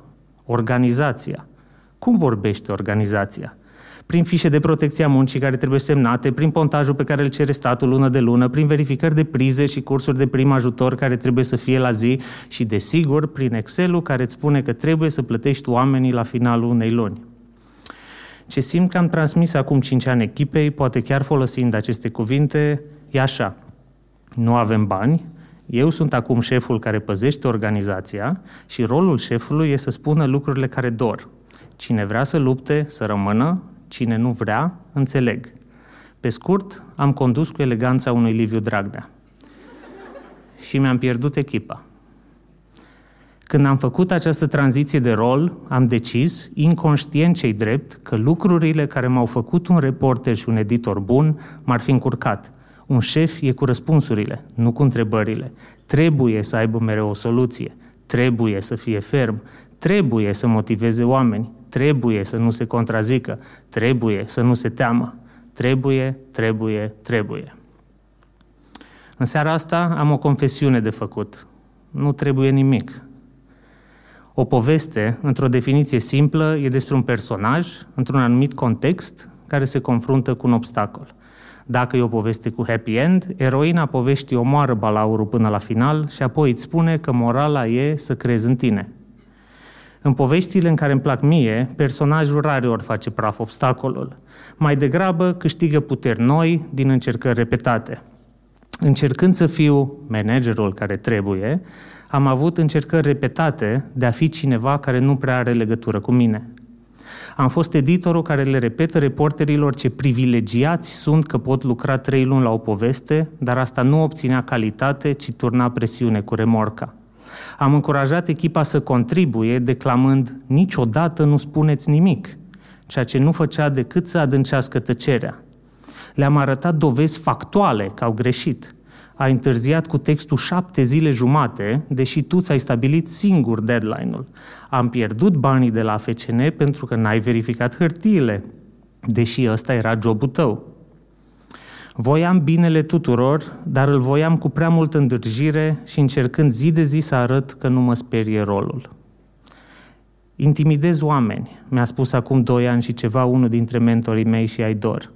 Vrei binele echipei, produsului, dar nu toată lumea lucrează cum o faci tu, nu toată lumea e aici din aceleași motive, nu toată lumea e pregătită să riște. Înțelegea cât de frică mi era să greșesc, cât de frică mi era să rămânem iar fără bani, cât de frică mi era că o să dea toți vina pe mine dacă nu își vor putea plăti chiriile. Însă voia să mă ajute să văd și cealaltă parte a monedei, că intimidam. Iar asta m-a șocat – povestea pe care o știam despre mine era tocmai pe dos. Eu sunt cel care mă intimidez. Mie mi-e teamă. Cum adică alții să simtă asta față de mine? Avea însă dreptate. Unul dintre citatele mele preferate îi aparține unui scritor maghiar. Curajul e o sumă de pași mici. Făcuse mulți pași în ultimii 20 de ani, mai mulți decât mi-era comod să recunosc. Nu doar asta, dar făcusem pașii în ciuda firii mele care ar fi preferat să fie sub o plapumă și să citească. Și ce să vezi, făcusem pașii cei mai importanți, tocmai în momentele în care, așa cum se întâmplă într-o poveste bună, mi-am recunoscut slăbiciunile în fața obstacolului și am negociat un armistițiu. De aceea, acum un an, când am ajuns iar într-un moment în care n-aveam bani, am spus altceva decât în trecut – am spus, am greșit. Avem o problemă, vă mărturisesc chiar dacă nu am o soluție imediată. Am idei, dar n-am nicio idee dacă vor funcționa. Sigur că mă tem, însă sunt și curajos. Cred că suntem aici pentru că avem aceeași misiune și n-am niciun dubiu că împreună o să depășim momentul ăsta. Sunt tot șef și azi, echipa noastră e tot spre 30 de oameni, doar că am învățat că jobul meu nu e să am dreptate. Nu e să nu-mi fie teamă, nu e să le știu pe toate. Colegii mei sper că s-au prins că de cele mai multe ori nu știu nimic, că incertitudinea e parte din ce trăim, și la muncă și acasă. Că soluțiile găsite sunt alegeri de moment, rar deciziile perfecte, că uneori mă voi răzgândi, că uneori voi spune lucruri pe care a doua zi le voi regreta, dar că o să le regret în public. Acum mulți ani nu știam ce să fac cu frustrarea ce însoțea momentele grele. Uneori ardeam așa tare pe dinăuntru că mergeam în bucătăria redacției ca să dau câte un pumn în dulap. Odată am dat un pumn în peretele de lângă frigider și m-au durut oasele trei luni. N-am spus nimănui. Anul ăsta am dat cu pumnul masă la o întâlnire pentru prima dată după mult timp. M-am simțit tot ca Liviu Dragnea și am zis imediat asta colegii care au organizat întâlnirea. În câteva zile știau și cei care n-au fost acolo, pentru că nu e comportamentul pe care îl doresc de la mine.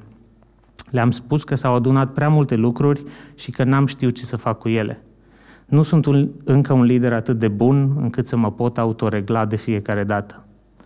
Am acceptat că voi greși, că e inevitabil, am acceptat că va fi nevoie să iau decizii care mă rup pe dinăuntru, cum ar fi să anunț un coleg că nu ne potrivim. Dar am învățat să spun și asta. În trecut, probabil aș fi justificat decizia cu lista de lucruri care n-au mers și nu merg și cu resursele care nu se aliniază. Era mai safe, mai factual, mai rațional. Însă nu suntem ființe raționale. Ne trăim viața conform poveștilor pe care ni le spunem despre cine suntem și cine sunt alții și folosim certitudinea pe care simțim că ne-o dau faptele ca să justificăm că avem dreptate. Azi am doar certitudinea că totul e mișcător și că e o limită la ce putem controla. Înveți asta repede când parte din rutina ta e să verifici contul de bancă al organizației pe care o conduci. Am și o înregistrare, ca să înțelegeți cum sună confuzia uneori. E făcută pe 29 ianuarie, după o zi în care m-am simțit complet depășit. Marți, 29 ianuarie, 21-28, registrez pe stradă. Acum am plecat de la redacție. A fost uh, ultimul care, ultimul care a rămas și am așa o senzație completă de de gol. Nu știu, aproape că simt că mi-ar plăcea să nu știu, să dau afară cumva niște, niște energie, să o, să o schimb. Poate e, e, e posibil să fi fost uh, cea mai grea zi de anul ăsta de, de până acum, sau mă rog, nu știu ce nu fac bine sau nu știu ce aș putea să fac mai bine ca să pot să o să aduc mai multă energie pozitivă la masă, mai multe soluții, mai, mai mult spark, este foarte multă tăcere, iar eu sunt rupt între foarte multe lucruri, sunt overstretched, sunt probabil responsabil pentru că sunt așa uh, îngrop oamenii în e mail și în FYI-uri și le zic transparență și e transparență pentru că comunic ce se întâmplă, dar probabil oamenii doar fug după mine în loc să găsim o formulă în care să alergăm cot la cot. Nu știu. Mă aud și sper că vorbesc cu o grămadă de de baliverne și zic o grămadă de platitudini sau fac psihologie organizațională sau personală de buzunar, ceea ce e foarte util când editezi texte și dai idei în lucru, dar uh, complet ineficient și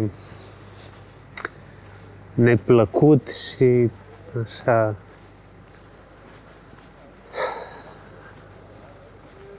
îngropător de suflet uh, când vine vorba de organizația pe care o conduc. Da.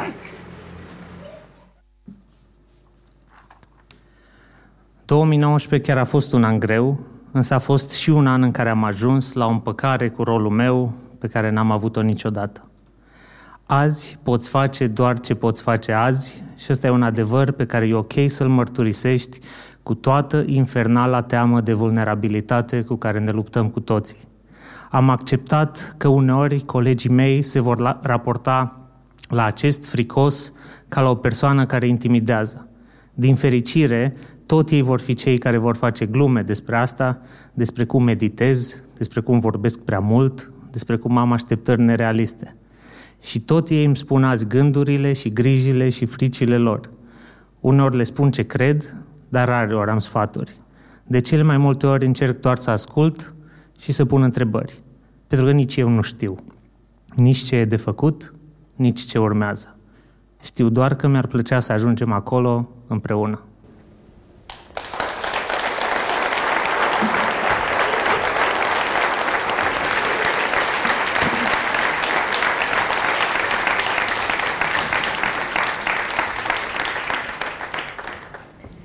Bogdan Șerban are peste 20 de ani de ex- experiență în radio și, de asemenea, una dintre cel mai ușor de recunoscut voci din FM-ul românesc. Bogdan a absolvit facultatea de actorie în Târgoviște și și-a început cariera ca actor în anii 90 cu spectacolul Danaidele de Silviu Purcărete.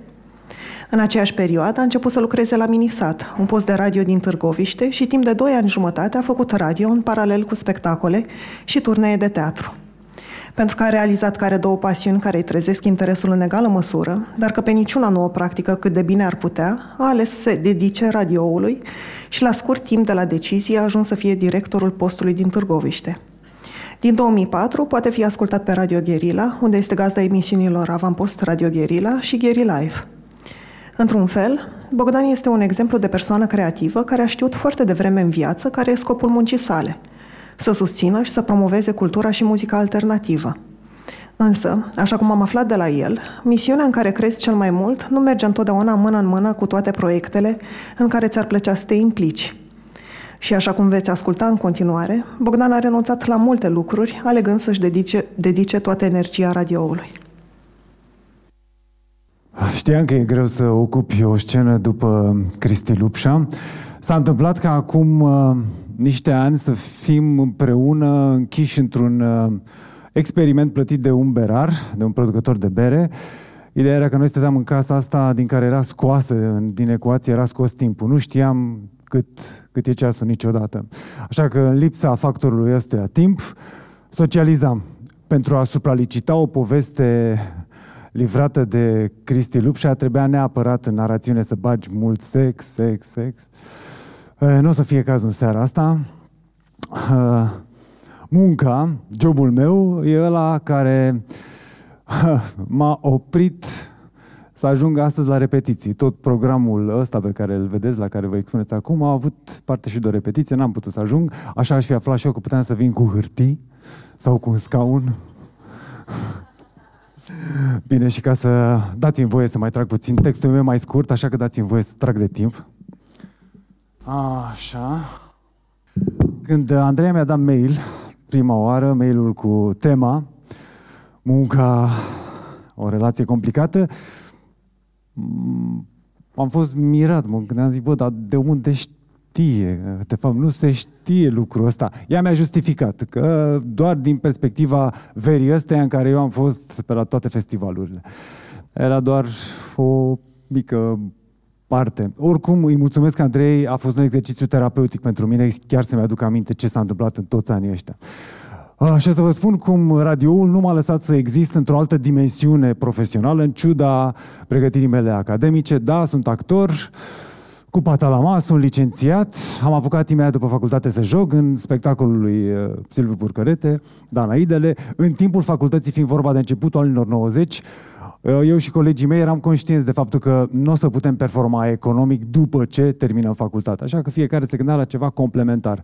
Media părea una dintre variante, așa că în momentul în care a apărut anunțul conform căruia o să se nască primul post de radio din localitatea mea natală, din Târgoviște, m-am bucurat, am zis ăsta e semnul, m-am dus la concurs, l-am luat și cu ocazia asta am mai făcut o școală implicit, acolo la...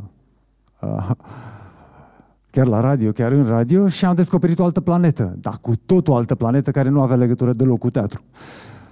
Dar care, pentru că în perioada aia încă eram în turnele cu Danaidele, o lună stăteam la radio, o lună eram în turneu cu teatru. Mi-am dat seama că sunt complementare, de fapt una mă ținea caldă pentru cealaltă, radioul mă ținea cald pentru teatru, iar teatru mă ținea în priză pentru radio. Mai mult, întâmplarea a făcut ca cele două planete chiar să se alinieze perfect, odată cu apariția primului teatru municipal, tot acolo în Târgoviște. Alt concurs, alt concurs luat și satisfacția ca la 22-23 de ani să am două salarii. Chiar mă întâlneam cu colegii mei de liceu, foștii mei colegi de liceu, pentru care ceea ce eu făceam profesional erau niște hobby-uri. Teatru și radio. E, și uh, în radio apucasem să mă dau în toată perioada asta pe toată grila. Încercasem orice, de la talk show-urile de noapte până la orice reper din timpul zilei. Și în momentul în care am ajuns ca actor la, teatru municipal, la tânărul teatru municipal din Târgoviște, în momentul ăsta m-a prins în poziția de realizator de matinal. Asta înseamnă că o zi normală de lucru arăta așa. La 4 dimineața mă trezeam, la 5 ajungeam în radio, unde împreună cu un știrist ne apucam să băgăm în malaxor toată presa din ziua aia și era, credeți-mă, presă un vraf așa, plus că așteptam la fax toate fluxurile agențiilor de știri din București, timp de o oră. De la 6 până la 10 era matinalul. La 11 ajungeam în teatru, la un moment dat, la de prânz, aveam uh, o pauză de masă, iar până la ora 11, 10-11 noaptea, stăteam să repetăm, să montăm spectacolele. Uh, și în fiecare seară, chiar mi-am adus aminte, nu știu cum reușeam, dar uh, apucam să aducem un obol de recunoștință și zeului Bahus. Chiar în fiecare seară. Și pentru că era vorba de un teatru de provincie, un teatru la început, uh, spectacolele și noi trebuia să educăm practic publicul de acolo cum e cu venitul la teatru, spectacolele se jucau sâmbătă și duminica. Asta înseamnă șapte zile de muncă. Uh, chiar au fost, a fost o stagiune serioasă, aia am jucat în toate spectacolele, cred a fost Amorul Medic de Molière, uh, Don Quixote de Cervantes și uh, ultima birjă e, a fost o adaptare după Caragiale. Uh, a venit un moment în care se scurseseră deja doi ani de zile în care asta făceam, culmea că făceam ceea ce îmi plăcea, erau chiar îmi alimentam pasiunile, dar pe dinăuntru eu mă uscam. Habar n-aveam de ce, eu mă ofileam. Uh, în teatru a venit un nou regizor care uh, mi-a propus, după ce ne-a văzut pe toți, după ce am făcut o lectură la masă, mi-a dat mie rolul principal. Urma să țin un spectacol de două ore în spate. Ăla a fost primul moment în care uh, ulterior am aflat că era anxiozitate, ceea ce simțeam, era panică de fapt anxioasă, habar n-aveam ce era prima dată când simțeam asta. Mă întrebam, bă, ce fac? Cum mă dau jos? Cum mă opresc? Unde e frâna? Și obligat de situația asta, de panica asta crescândă din mine, m-am băgat într-o ședință. Ulterior am aflat că mm, ceea ce am făcut se chema analiză SWOT, am pus pe două coloane, aici e radio, aici e teatru, aici e cu plus, aici e cu minus. Nu mai știu de ce a dat cu plus. Tind să cred la nivel superficial, unul dintre argumente a fost, băi, o să ajungi la mai multă lume cu radioul. S-ar putea să fi fost asta. Certe că am, am ales radioul. Uh, am avut... Uh, n-am pregătit, așa s-a nimerit. Momentul în care m-am dus la municipal la Tony Bulandra și mi-au anunțat colegii și conducerea, a fost chiar de ziua mondială a teatrului, când am spus, băi, eu îmi dau demisia. Le-am zis frumos, n-am aruncat-o în scârbă. Regizorul totuși a luat-o personal, a venit după mine, a încercat să mă convingă, a crezut că am eu ceva cu el. Nu, repet, eram urma să am un rol principal. Au înțeles, în radio, pentru că toată energia pe care o consumam cu teatru acum era toată băgată în radio, am să-l citesc pe președintele reconfirmat. Pas cu pas am ajuns să urc în organizație și să conduc radio. Oricum aveam o problemă și o am și acum cu autoritatea. Cel mai bine e să-l conduc. Am ajuns să fac asta, numai că și aici era o capcană. A fost o capcană mâncătoare de timp. Era o funcție cu niște vicii. Asta. N-am știut cât timp, de fapt, se alocă gestionatului, manageriatului unei organizații. Și cu ocazia am aflat că există două tipuri de manager, strict vorbesc pentru radio. Aveam două variante. Ori să mă ocup de partea mea și să-mi prioritizez, fiind și șef acum, îmi prioritizam emisiunea și ignoram restul redacției, mă rog, planam pe acolo. Cealaltă variantă era să-mi ignor show-ul și să prioritizez redacția. Asta s-a întâmplat. Uh, programul culmea față de perioada în care lucram și la teatru, orele pe care le dedicam muncii erau fix aceleași, de dimineața până noaptea târziu. Mă apuca, trebuiau, erau deadline-uri pentru campanii comerciale, era hârțogăraie o grămadă. Am reușit să fac ceva, în schimb, să scap de matinal. Uh, primul lucru pe care l-am făcut ăsta a fost și mi-am inventat un spațiu împreună cu un coleg, ca să mai preia și el din efortul ăsta de a uh, susține emisiune. Am făcut un talk show în zona de drive time de, de, drive time de dimineață, 10-13, în care luam o temă și o tocam mărunt cu ascultătorii. Numai că într-o săptămână erau foarte multe ședințe, venit la CNA, ședințe cu patronatul, venit la București la CNA, plus deplasat prin țară pentru extinderea rețelei de radio. Așa că din cinci emisiuni, eu apucam să fac două. Dar, strict din perspectiva directorului de radio, am reușit să măresc salariile tuturor colegilor, mai puțin al meu. Am fost suficient de naiv să îi spun la sfârșit, să spun patronatului, după ce am tocat toți banii dedicați măririi, măririlor, să le, să-i spun, ăștia au fost, pentru mine bănuiesc că e altceva. Așa a fost. Și am reușit cu radioul ăla să ajung în presa națională, și în presa scrisă și chiar și pe TV. Dar cu toate astea, eu nu făceam radio. Eu îl conduceam. Aia a fost a doua lecție învățată. Mie îmi place să joc. Eu sunt jucător. Nu sunt gestionar de joc. Și de atunci am refuzat orice propunere venită și în glumă din perspectiva asta a condusului preunei organizații, mai ales în zona de radio. E, anul 2005, de fapt 2004, în 2004 decembrie a apărut Gherila, eu am venit în 2000, ianuarie 2005, Uh, Gherila pe mine m-a salvat. Eu ajunsesem uh, să am aliura unui funcționar, umblam mai mult în costume, aveam 100 de kg în viu și eram extrem de blazat. Uh, colegii din Gherila așa cum a, mă ridiculizează, aducându-și aminte că a venit unul cu părul prins în coadă în costum pe aici, crezând că sunt comis voiajor, vreau să le vând ceva. E, Gherila pe mine, de fapt, m-a salvat. Și m-am întors iarăși la radio. Singurul lucru de sub reflectorul vieții mele era din nou radioul. Și era bine. Până când m-am întâlnit cu un asistent de regie, pe care îl cunoscusem în Târgoviște, acum era regizor plin aici în București, care mi-a propus să facem un spectacol. Iarăși, dracu sau îngerul teatrului îmi dădea târcoale, m-a convins foarte repede, eram cei de nejucat de multă vreme, i-am pus totuși niște condiții și am spus, băi, singurul Dumnezeu la care eu mă închin acum este radioul. Ce rămâne pe lângă când, în afara postului, dedicăm, dacă vrei, uh, repetițiilor. El a fost de acord. Uh, textul lui mm, Edward Albee, Zoo Story, e unul foarte cunoscut, e într-un singur act, în mod normal se montează în cel mult o lună. Nu, ne-a luat șase luni.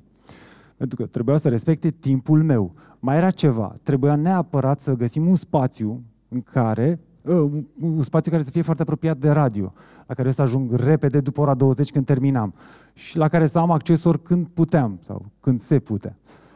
Culmea că spațiul ăla exista sub radio, e Clubul Prometeus, noi eram în Națiunile Unite.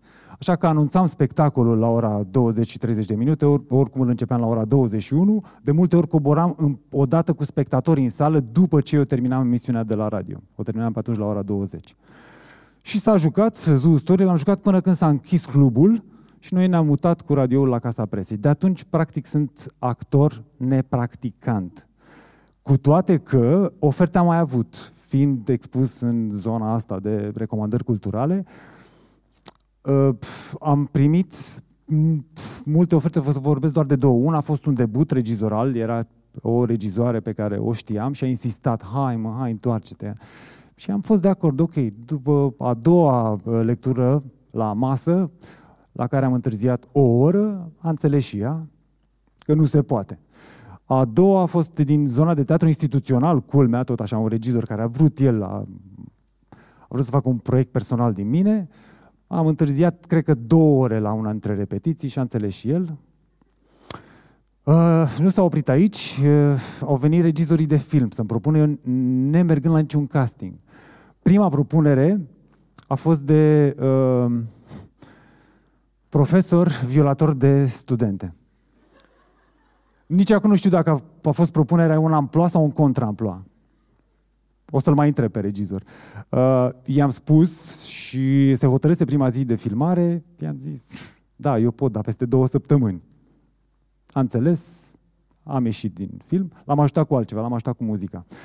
A doua propunere, asta a fost la începutul anului, anul, la sfârșitul anului trecut, trebuia să joc rolul de pedofil. Aici chiar s-a înaintat, s-au setat uh, locurile de filmare. Mm, prima zi de filmare trebuia să fie într-o pădure, a fost urât afară, nu s-a putut filma. Când s-a putut filma, n-am mai putut eu și gata. Din nou, radioul m-a salvat. Totul, refuzul meu și toate aceste întârzieri veneau pe motiv de program radio pe care eu îl respectam. Așa hotărâsem. Respect cu sfințenie. Uh, totuși, am vrut neapărat în tot timpul ăsta să ies din cutia radioului, să mai fac ceva complementar. Colegii mei uh, începuseră, mai toți începuseră facultăți, au terminat a doua, a doua facultate, mulți dintre ei. Am zis, zic, zona pe care eu aș vedea-o confortabilă acum și chiar m-ar ajuta și din perspectiva show-ului pe care îl realizez la radio, ar fi să mă îndrept către un arte, istoria artelor, sau un master în, uh, în partea de uh, arte vizuale. M-am dus la facultate și am văzut programa, am văzut programul și mi-am dat seama că și acum aș fi fost student sau aș fi tras de facultate multă vreme, iar astăzi să fii student etern, nu mai e nici rebel, nu mai e nici boem și nu mai e nici eficient economic. Așa că m-am gândit poate să găsesc un student care să-mi dea cursurile pur și simplu și să le citesc eu în timpul meu, să le aprofundez în timpul meu fără să mai am nevoie de patalama. Încă îl mai caut pe studentul ăla. Și ultima propunere pe care am primit-o a venit anul ăsta, în vară. În vara asta în care a fost pe la toate festivalurile, e propunerea venită din partea unui festival. Ar fi trebuit să devin booker și scouter pentru zona de newcomers, dar nu din România din afară. Asta însemna așa ca primele cinci luni din an să le petrec în afara României. Da, știu ce mișto. Pff. Da, era într-adevăr, cinci luni trebuia să stau în Europa sau cred că și în state erau, uh, să merg cu sacoșa la cumpărături de trupe și să spun ce cred eu că o să bușească în anul ăla. E ultra tentant și acum a fost cea mai măgulitoare ofertă pe care am primit-o. Uh, toți cunoscuții mei continuă să încerce să mă convingă și deseori folosesc termenul prostule. Dar ca să fi făcut asta, cinci luni, nu mai făceam radio și nimeni nu mai primea înapoi. Ca să fac asta, ca să fi acceptat asta, însemna să renunț complet la radio. Și trebuia să mă reconvertez când și la altceva. Și în momentul în care eu primam oferta asta, deja line-up-ul pentru Gary Live-ul de, de toamna asta era complet, plus niște date pentru ianuarie și februarie 2020. Eu vorbesc de vara anului ăstuia. Sunt trupe, sunt artiști care fac niște eforturi, vin din țară pe banii lor, pentru a fi prezenți aici, pentru a avea bucata asta de expunere. Nu prea mai sunt eu șeful deciziilor pe care le iau. Eu sunt parte cu show-urile astea, parte dintr-un angrenaj mult mai mare din industria asta, care și așa a a fost undeva la un colț pusă mulți ani. E vorba de industria de muzică alternativă și de tot ce înseamnă, de fapt, cultura alternativă. Și în anii 90, în, pentru majoritatea DJ-ilor, oamenilor ăstora de la fața microfoanelor, a funcționat uh, următoarea, s-a funcționat, de fapt, în virtutea replicii astea. Nu e important, nu e importantă știrea, Important e ce crezi tu despre ea și ce spui tu despre ea. După ce Gherila a crăpat și a revenit, acum trei ani de zile, toată perioada mi-am dat seama că paradigma s-a schimbat. În momentul ăsta paradigma e alta. Colegii mei de radio și de breaslă și din alte radiouri nu prea sunt de acord cu asta. Acum importanți sunt ascultătorii, ăștia care tot caută, după atâția ani, să se adepostească de bombardamentul ăsta din media tradițională, de căcatul ăsta care vine spre ei și la care se expun, din păcate, și la modul involuntar. La fel cum cititorii se ascund în paginile de cât o revistă. La fel de important sunt muzicienii și artiștii care n-au avut un loc în care să-și arate opera, nu pentru că opera nu era de calitate, ci pentru că, în general, media tradițională a considerat că e mult mai greu de înghițit opera lor cu urechile și, evident, asta ar fi deranjat procesul de alienare al ascultătorului. Ei bine, la genul ăsta de responsabilitate am ajuns, din păcate, târziu după mine. Foarte târziu. Și apropo de timp, anul viitor, în martie, o să fac 25 de ani de când 5 zile pe săptămână, câteodată 7 zile pe săptămână, fac radio. Și pentru asta și vouă vă mulțumesc.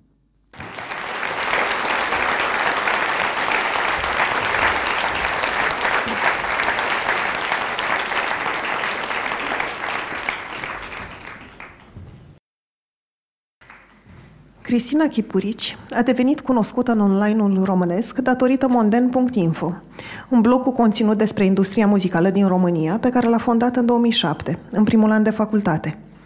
A făcut un masterat în Music Business la Berklee College of Music, s-a ocupat de promovare online pentru artiști precum Guess Who, Maximilian, Haikyuu, Andreea Bănică sau Ina și a fost mult timp considerată unul dintre cei mai activi oameni din industria muzicală.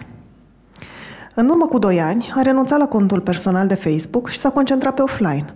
A început să alerge și citește peste 60 de cărți pe an. Pasiunea pentru lectură s-a transformat în proiectul The CEO Library, un site cu cărți recomandate de lideri din toată lumea. De asemenea, a început un newsletter săptămânal, în care recomandă articole, podcasturi și alte resurse care să ne ajute să trăim mai bine. Am contactat-o pe Cristina și am propus să facă parte din acest spectacol pentru că eram în căutarea unui final fericit – iar de la distanță mi se părea că ea a găsit o soluție pentru cum să trăiască într-o relație armonioasă sau măcar mai puțin complicată cu munca. I-a spus acest lucru la prima noastră întâlnire. Iar reacția ei a fost interesant că așa pare din afară. Așa că povestea s-a transformat în una despre efectele pe care succesul timpuriu le are asupra ta și a felului în care te raportezi la muncă și la propria valoare. Într-una din seriile trecute am uh, primit un mail de la o persoană cu care nu mai vorbisem de prin 2012, um, pe care în trecut o consideram oarecum prietenă. Și m-a contactat cu o propunere de colaborare pentru unul din uh, proiectele în care sunt implicată. Um, un proiect despre care de-abia recent am început să vorbesc, deoarece nu se știa că am vreo legătură. Și m-a deranjat că mi-a scris, deși nu am știut să explic de ce. Adică propunerea era super ok, um, avea toate iurile la locul lor. Um, nu, chiar nu făcuse absolut nimic greșit, era doar un mail până la urmă și am stat un pic și m-am gândit, m-am analizat în seara aia și, până totuși, de ce m-a enervat atât de tare? Da, ce a făcut de am reacționat așa? Ah, scuze, am uitat să mă prezint. Numele meu este Cristina Chipurici și în 2007, pe când aveam doar de 19 ani și eram studentă în primul an la jurnalism, am uh, pornit un blog de monden, de muzică, dar nu genul ăla de monden, ci un monden curat, um, fără pârfe, fără vedete, fără scandaluri și uh, tot felul de lucruri pe care cu care sunteți și voi obișnuiți. Blogul ăla a fost pornit din uh, frustrarea cauzată de profesori, de cei de la instituțiile media unde făcusem practică și care spuneau că nu poți avea, nu poți avea succes fără uh, titluri revoltătoare și fără cancan și fără uh, toate acele practici cu care una nu eram de acord. Și, uh, asta se întâmpla într-o perioadă când blogurile oricum erau ceva rușinos. Și spre surprinderea tuturor, inclusiv a mea, am reușit să transform acel blog în cel mai citit, cel mai comentat și cel mai preluat blog pe nișa de muzică. Um, ulterior a devenit și primul blog vândut din România, în ciuda faptului că asta era la sfârșit de 2008 și tocmai începuse criza financiară. Am investit banii din vânzarea blogului în niște studii în uh, music business și am început să lucrez pe partea de promovare online pentru artiști, în special pentru artiști independenți, cei din zona hip-hop, din uh, rock, ce ascultam eu, și am început să-i promovez online. Uh, asta se întâmpla într-o perioadă când promovarea online era încă ceva destul de exotic, adică artiștii depindeau de casele de discuri ca să ajungă la uh, public și uh,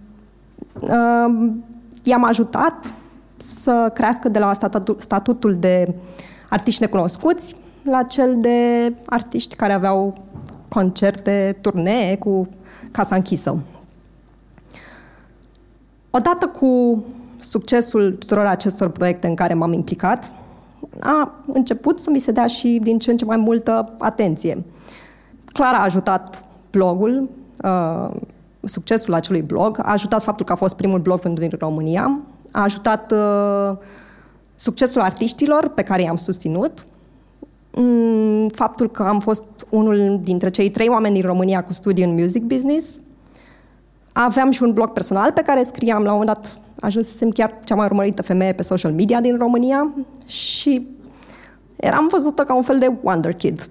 Um, am intrat în hora succesului și am început să fiu invitată la conferințe unde vorbeam despre cât de important este să-ți urmezi pasiunea și să nu asculți ce-ți spun alții. Uh, dădeam interviuri, aveam ședințe foto, tot felul de branduri care voiau să colaborăm și așa mai departe, evenimente la fancy la care mă invitau. Au început să-mi spun o poveste despre mine. O narațiune în care omiteam sau pur și simplu nu conștientizam cât de mult noroc am avut. Adică, oare meritam acel val de atenție sau a fost doar datorită conjuncturii? Oare am fost doar copilul potrivit la momentul potrivit? A fost genul de poveste unde identitatea mea s-a suprapus cu identitatea proiectelor în care eram implicată, cu succesul lor, și nu mai știam cine sunt eu fără succesul proiectelor în care eram implicată și al oamenilor cu care lucram. Doar că, evident, orice poveste de genul ăsta este pe jumătate o minciună. Am început, am început să renunț treptat la toate acele proiecte în care mă implicasem, la care pusesem umărul, iar uh, justificarea pe care mi-am oferit-o atunci a fost că am renunțat din cauza că nu mai eram confortabilă cu direcția lor și nu mai dețineam eu controlul. Cei care uh, investiseră în ele, cei care erau acționari sau manageri, începuseră să uh, se axeze foarte mult pe partea de monetizare, cu orice preț. Și eu eram mult mai mult taxată pe uh, complet altceva, pe construit valoare decât uh, pe partea asta financiară. Și mai mult de atât, luaseră niște decizii fără să mă implice. Am trecut de la un venit de 600 de euro în perioada mea de glorie, pe urmă la 200 de euro, deoarece am decis să-mi urmez pasiunea și să lucrez doar cu artiști independenți, și pe urmă la zero. Pentru că artiștii respectivi uh, și-au dat seama că, de fapt, nu au atât de multă nevoie de mine și nici eu nu m-am luptat foarte tare să le demonstrez altceva. Ca să rămân totuși conectată la industria muzicală, am uh, acceptat să fiu uh, șofer pentru o trupă de artiști hip-hop, pe atunci încă necunoscută, doar că evident spuneam că sunt tour manager. Aș fi putut să rămân să lupt mai mult pentru toate acele proiecte în care credeam, nu știu, să vin cu alte propuneri de monetizare, cu lucruri care să fiu confortabilă pe termen lung. Și nu am făcut asta. Iar pe atunci îmi spuneam că asta este singura mea opțiune, că este varianta nobilă dacă mă retrag, doar că mă cam mințeam singură. Mi-am dat seama mult mai târziu că ego-ul meu a avut un cuvânt important de spus uh, atunci când m-am retras. Pentru că, de fapt, cred că am vrut să se vadă cât de importantă eram eu, cât de semnificativă eram eu, cât de mare era implicarea mea în toate acele proiecte și cât de mult depindeau ele de mine. Nevoia mea de recunoaștere nu fusese satisfăcută, așa că mi-am luat-o în cel mai negativ mod posibil. Și evident, în proces, toată lumea a avut de pierdut. Pentru că proiectele respective au devenit irelevante și s-a dus în cap și lumea mea. Cei pe care îi credeam prieteni înainte au dispărut brusc, fiindcă, evident, nu era vorba de prietenie, aveam să realizez ulterior, ci de interesul pe care ei îl aveau în uh, proiectele cu care eu mă asociam și în uh, tot acel uh, succes. Încrederea în mine a colapsat și ea. Am avut un an în care n-am mai putut să funcționez din cauza depresiei, doar că pe atunci nu știam să verbalizez despre ce este vorba. Am uh, albit complet, la 24 de ani. Lucram sau beam alcool toată noaptea. Uh, mă culcam cândva după răsărit. Pardon, lucram și sau beam alcool. Mă culcam după răsărit, poate dormeam patru ore, iar când uh, trebuia să mă trezesc, nu mai eram în stare, adică de, de ce să mă ridic din pat să-mi trăiesc viața? Nu mai găseam motivație, nu mai știam pentru ce. Atunci când am atins cel mai scăzut punct al existenței mele, am decis că este timpul să pun capăt activității mele ratate de solopreneur și să mă fac și eu în sfârșit om mare, să mă angajez. Uh, am început să uh, cer ajutorul la toți pe care îi știam le-am făcut piciuri, le-am, am încercat să le arăt cum ar arăta uh, proiectele lor, dacă m-aș implica. Doar că, evident, atunci când ești disperat, nimeni nu vrea să aibă de-a face cu tine și nici măcar nu mi-au răspuns, indiferent de cât de mult aș fi vrut eu sau cât de mult aș fi făcut follow-up. Evident, detaliile de acest gen nu le-am făcut niciodată publice, pentru că sunt o dovadă a naivității mele, a prostiei mele, a eșecurilor, a unei lipse de viziuni pe termen lung, fiindcă altfel aș fi conștientizat cât de efemer este succesul, doar că nu, sunt informații omise într-un mod convenabil. Încet, încet, am, uh, mi-am schimbat obiceiul din viața mea, am eliminat foarte mulți oameni toxici și am reușit să mă ridic. În 2017 uh, am pus bazele unui nou proiect, mi-am făcut curaj și am pornit un uh, site în engleză de data asta ca să aibă succes internațional.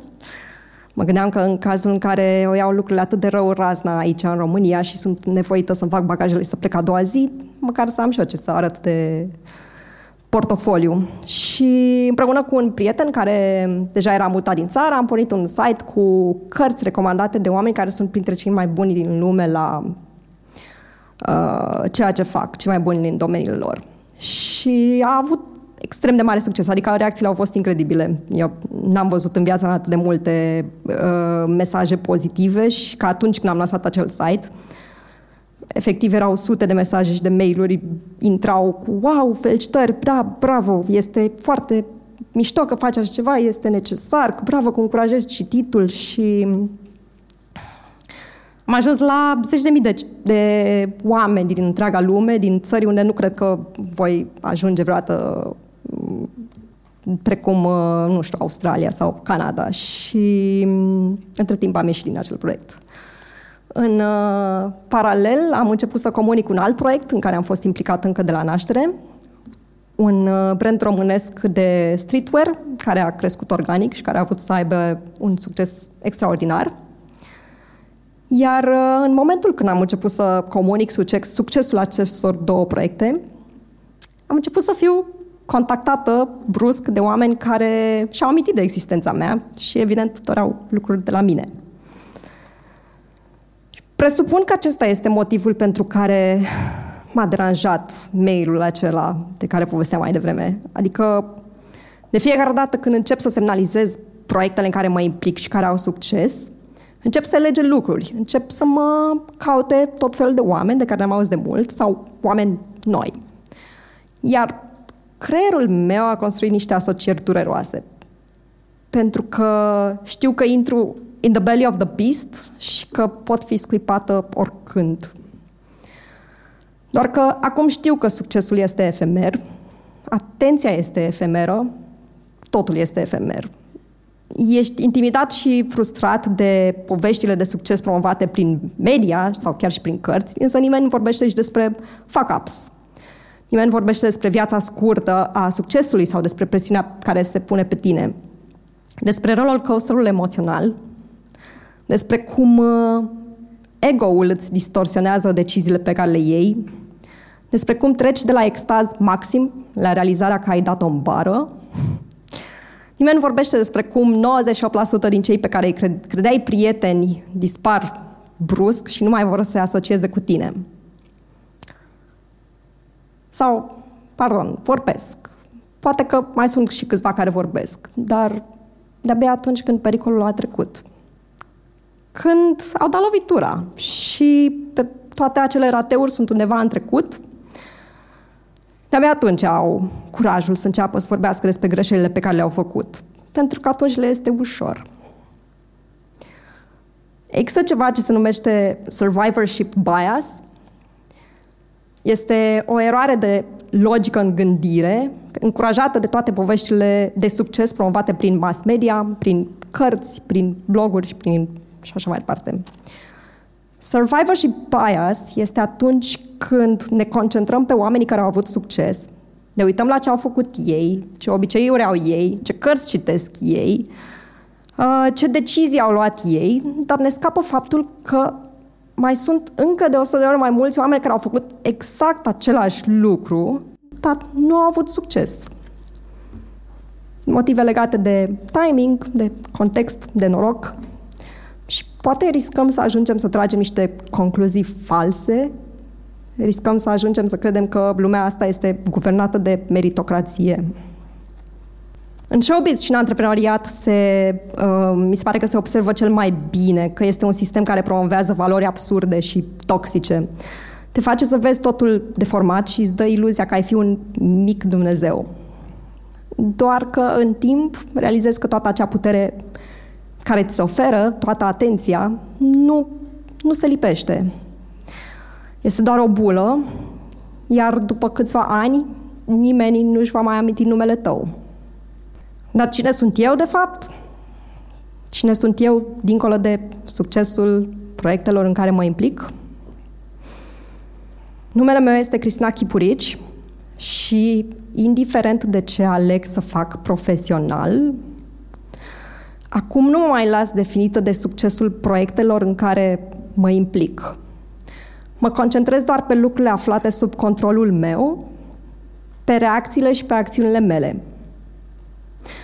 Ce știu despre mine este că sunt o persoană sceptică și curioasă. Mereu caut să trec totul prin filtrul rațional, să mă întreb dacă ceva funcționează, dacă are sens încerc să nu mă las impresionată de ce este la modă sau de convențiile sociale sau de persoanele cu autoritate și mereu caut să aflu lucruri pe care mi-aș fi dorit să le fi învățat la școală, um, să descoper modalități prin care să fac lucrurile mai bine.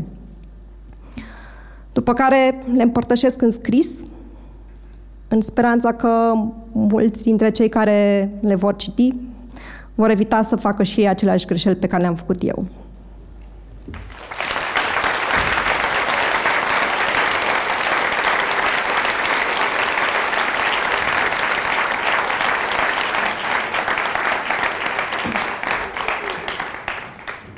Pe Dragoș Nichifor l-am invitat anul trecut la Pe Bune, plecând cu o idee greșită la drum – că doar un om creativ, măcinat de întrebări și decizii, poate scrie într-o piesă care se numește Frica, versuri rap care spun Trebuie să mă adun. Lumea îmi tot zice că sunt nebun.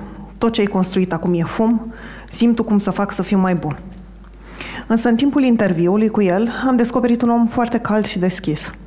Și mai important, împăcat cu viața și munca lui.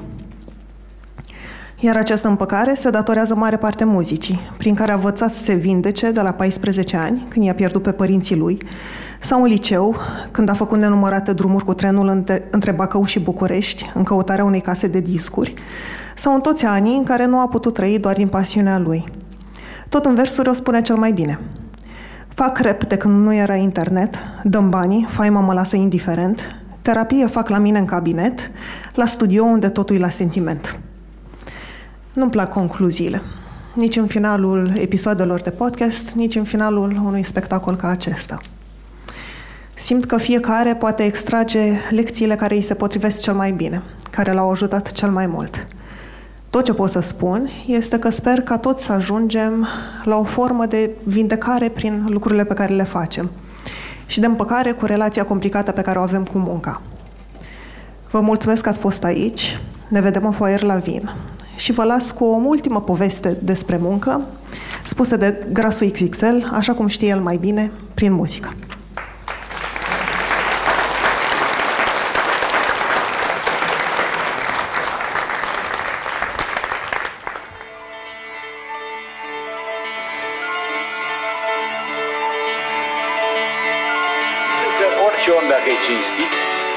recunoaște că speră să aibă succes. E o ipocrizie să spui, doamne, nu mă interesează, eu îmi văd de treaba mea. Nu, toată lumea vrea succes. Am observat însă, pe bază de experiență, că cei care sunt obsedați de tema succesului de obicei ratează. Sau chiar când îl au, sunt nefericiți. De unde rezultă că e ceva în eh, reprezentarea noastră spre succes care nu e integral satisfăcător. Chiar când ai succes, îți dai seama că ai o mulțime de alte motive să nu fii integral fericit. Aș spune mai întâi că trebuie să ne ferim yeah. să identificăm succesul Bună dimineața, da! No, no, no, no! Bună dimineața, da! Yeah! Uh, yeah! Yeah! mi se spune grasul X și asta e povestea mea.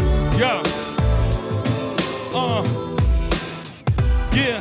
Hai definește succesul. Zici că banii, curvele, drogurile Vezi tu, vezi tu? Sălbatic e aici unde toți te trag în jos. Când doar vrei să te ridici Zici că banii au venit și banii au plecat. Dar tu știi în mintea ta că nu sunt atât de importanți. Dacă vrei să ajungi, trebuie să fugi. Trebuie să te vezi, nu să vrei să te ascunzi. Și n-are nimeni rețeta. Toți te minți cum au și îți vând doar eticheta. Fii atent la scrisul ăla mic În josul paginii unde nu înțelegi nimic Dacă e de lungă durată, termenul de plată Dacă ți o parte sau poate o vrea pe toată Peste tot la fel, dar tu și ai multe opțiuni Doar tu știi adevărul, dar îți spui numai minciuni Bucure! Există fericire și independent de succes și există oameni de succes nefericiți. Vreau să aud un pic de gălăgie Una, pentru toți oamenii avea, liberi din România, București! Succesul se obține ca și fericire. Mai curând pentru că noi o să schimbăm țara asta, București! Yeah, yeah, yeah. Și când ai ajuns, totul s-a schimbat. Te uiți în jurul tău și nu înțelegi când s-a întâmplat. Ziceai când ai plecat eu rămân cu mine, dar pe drumul ăsta lung Ai rămas cu nimeni Drumul spre succes e unul prea complex.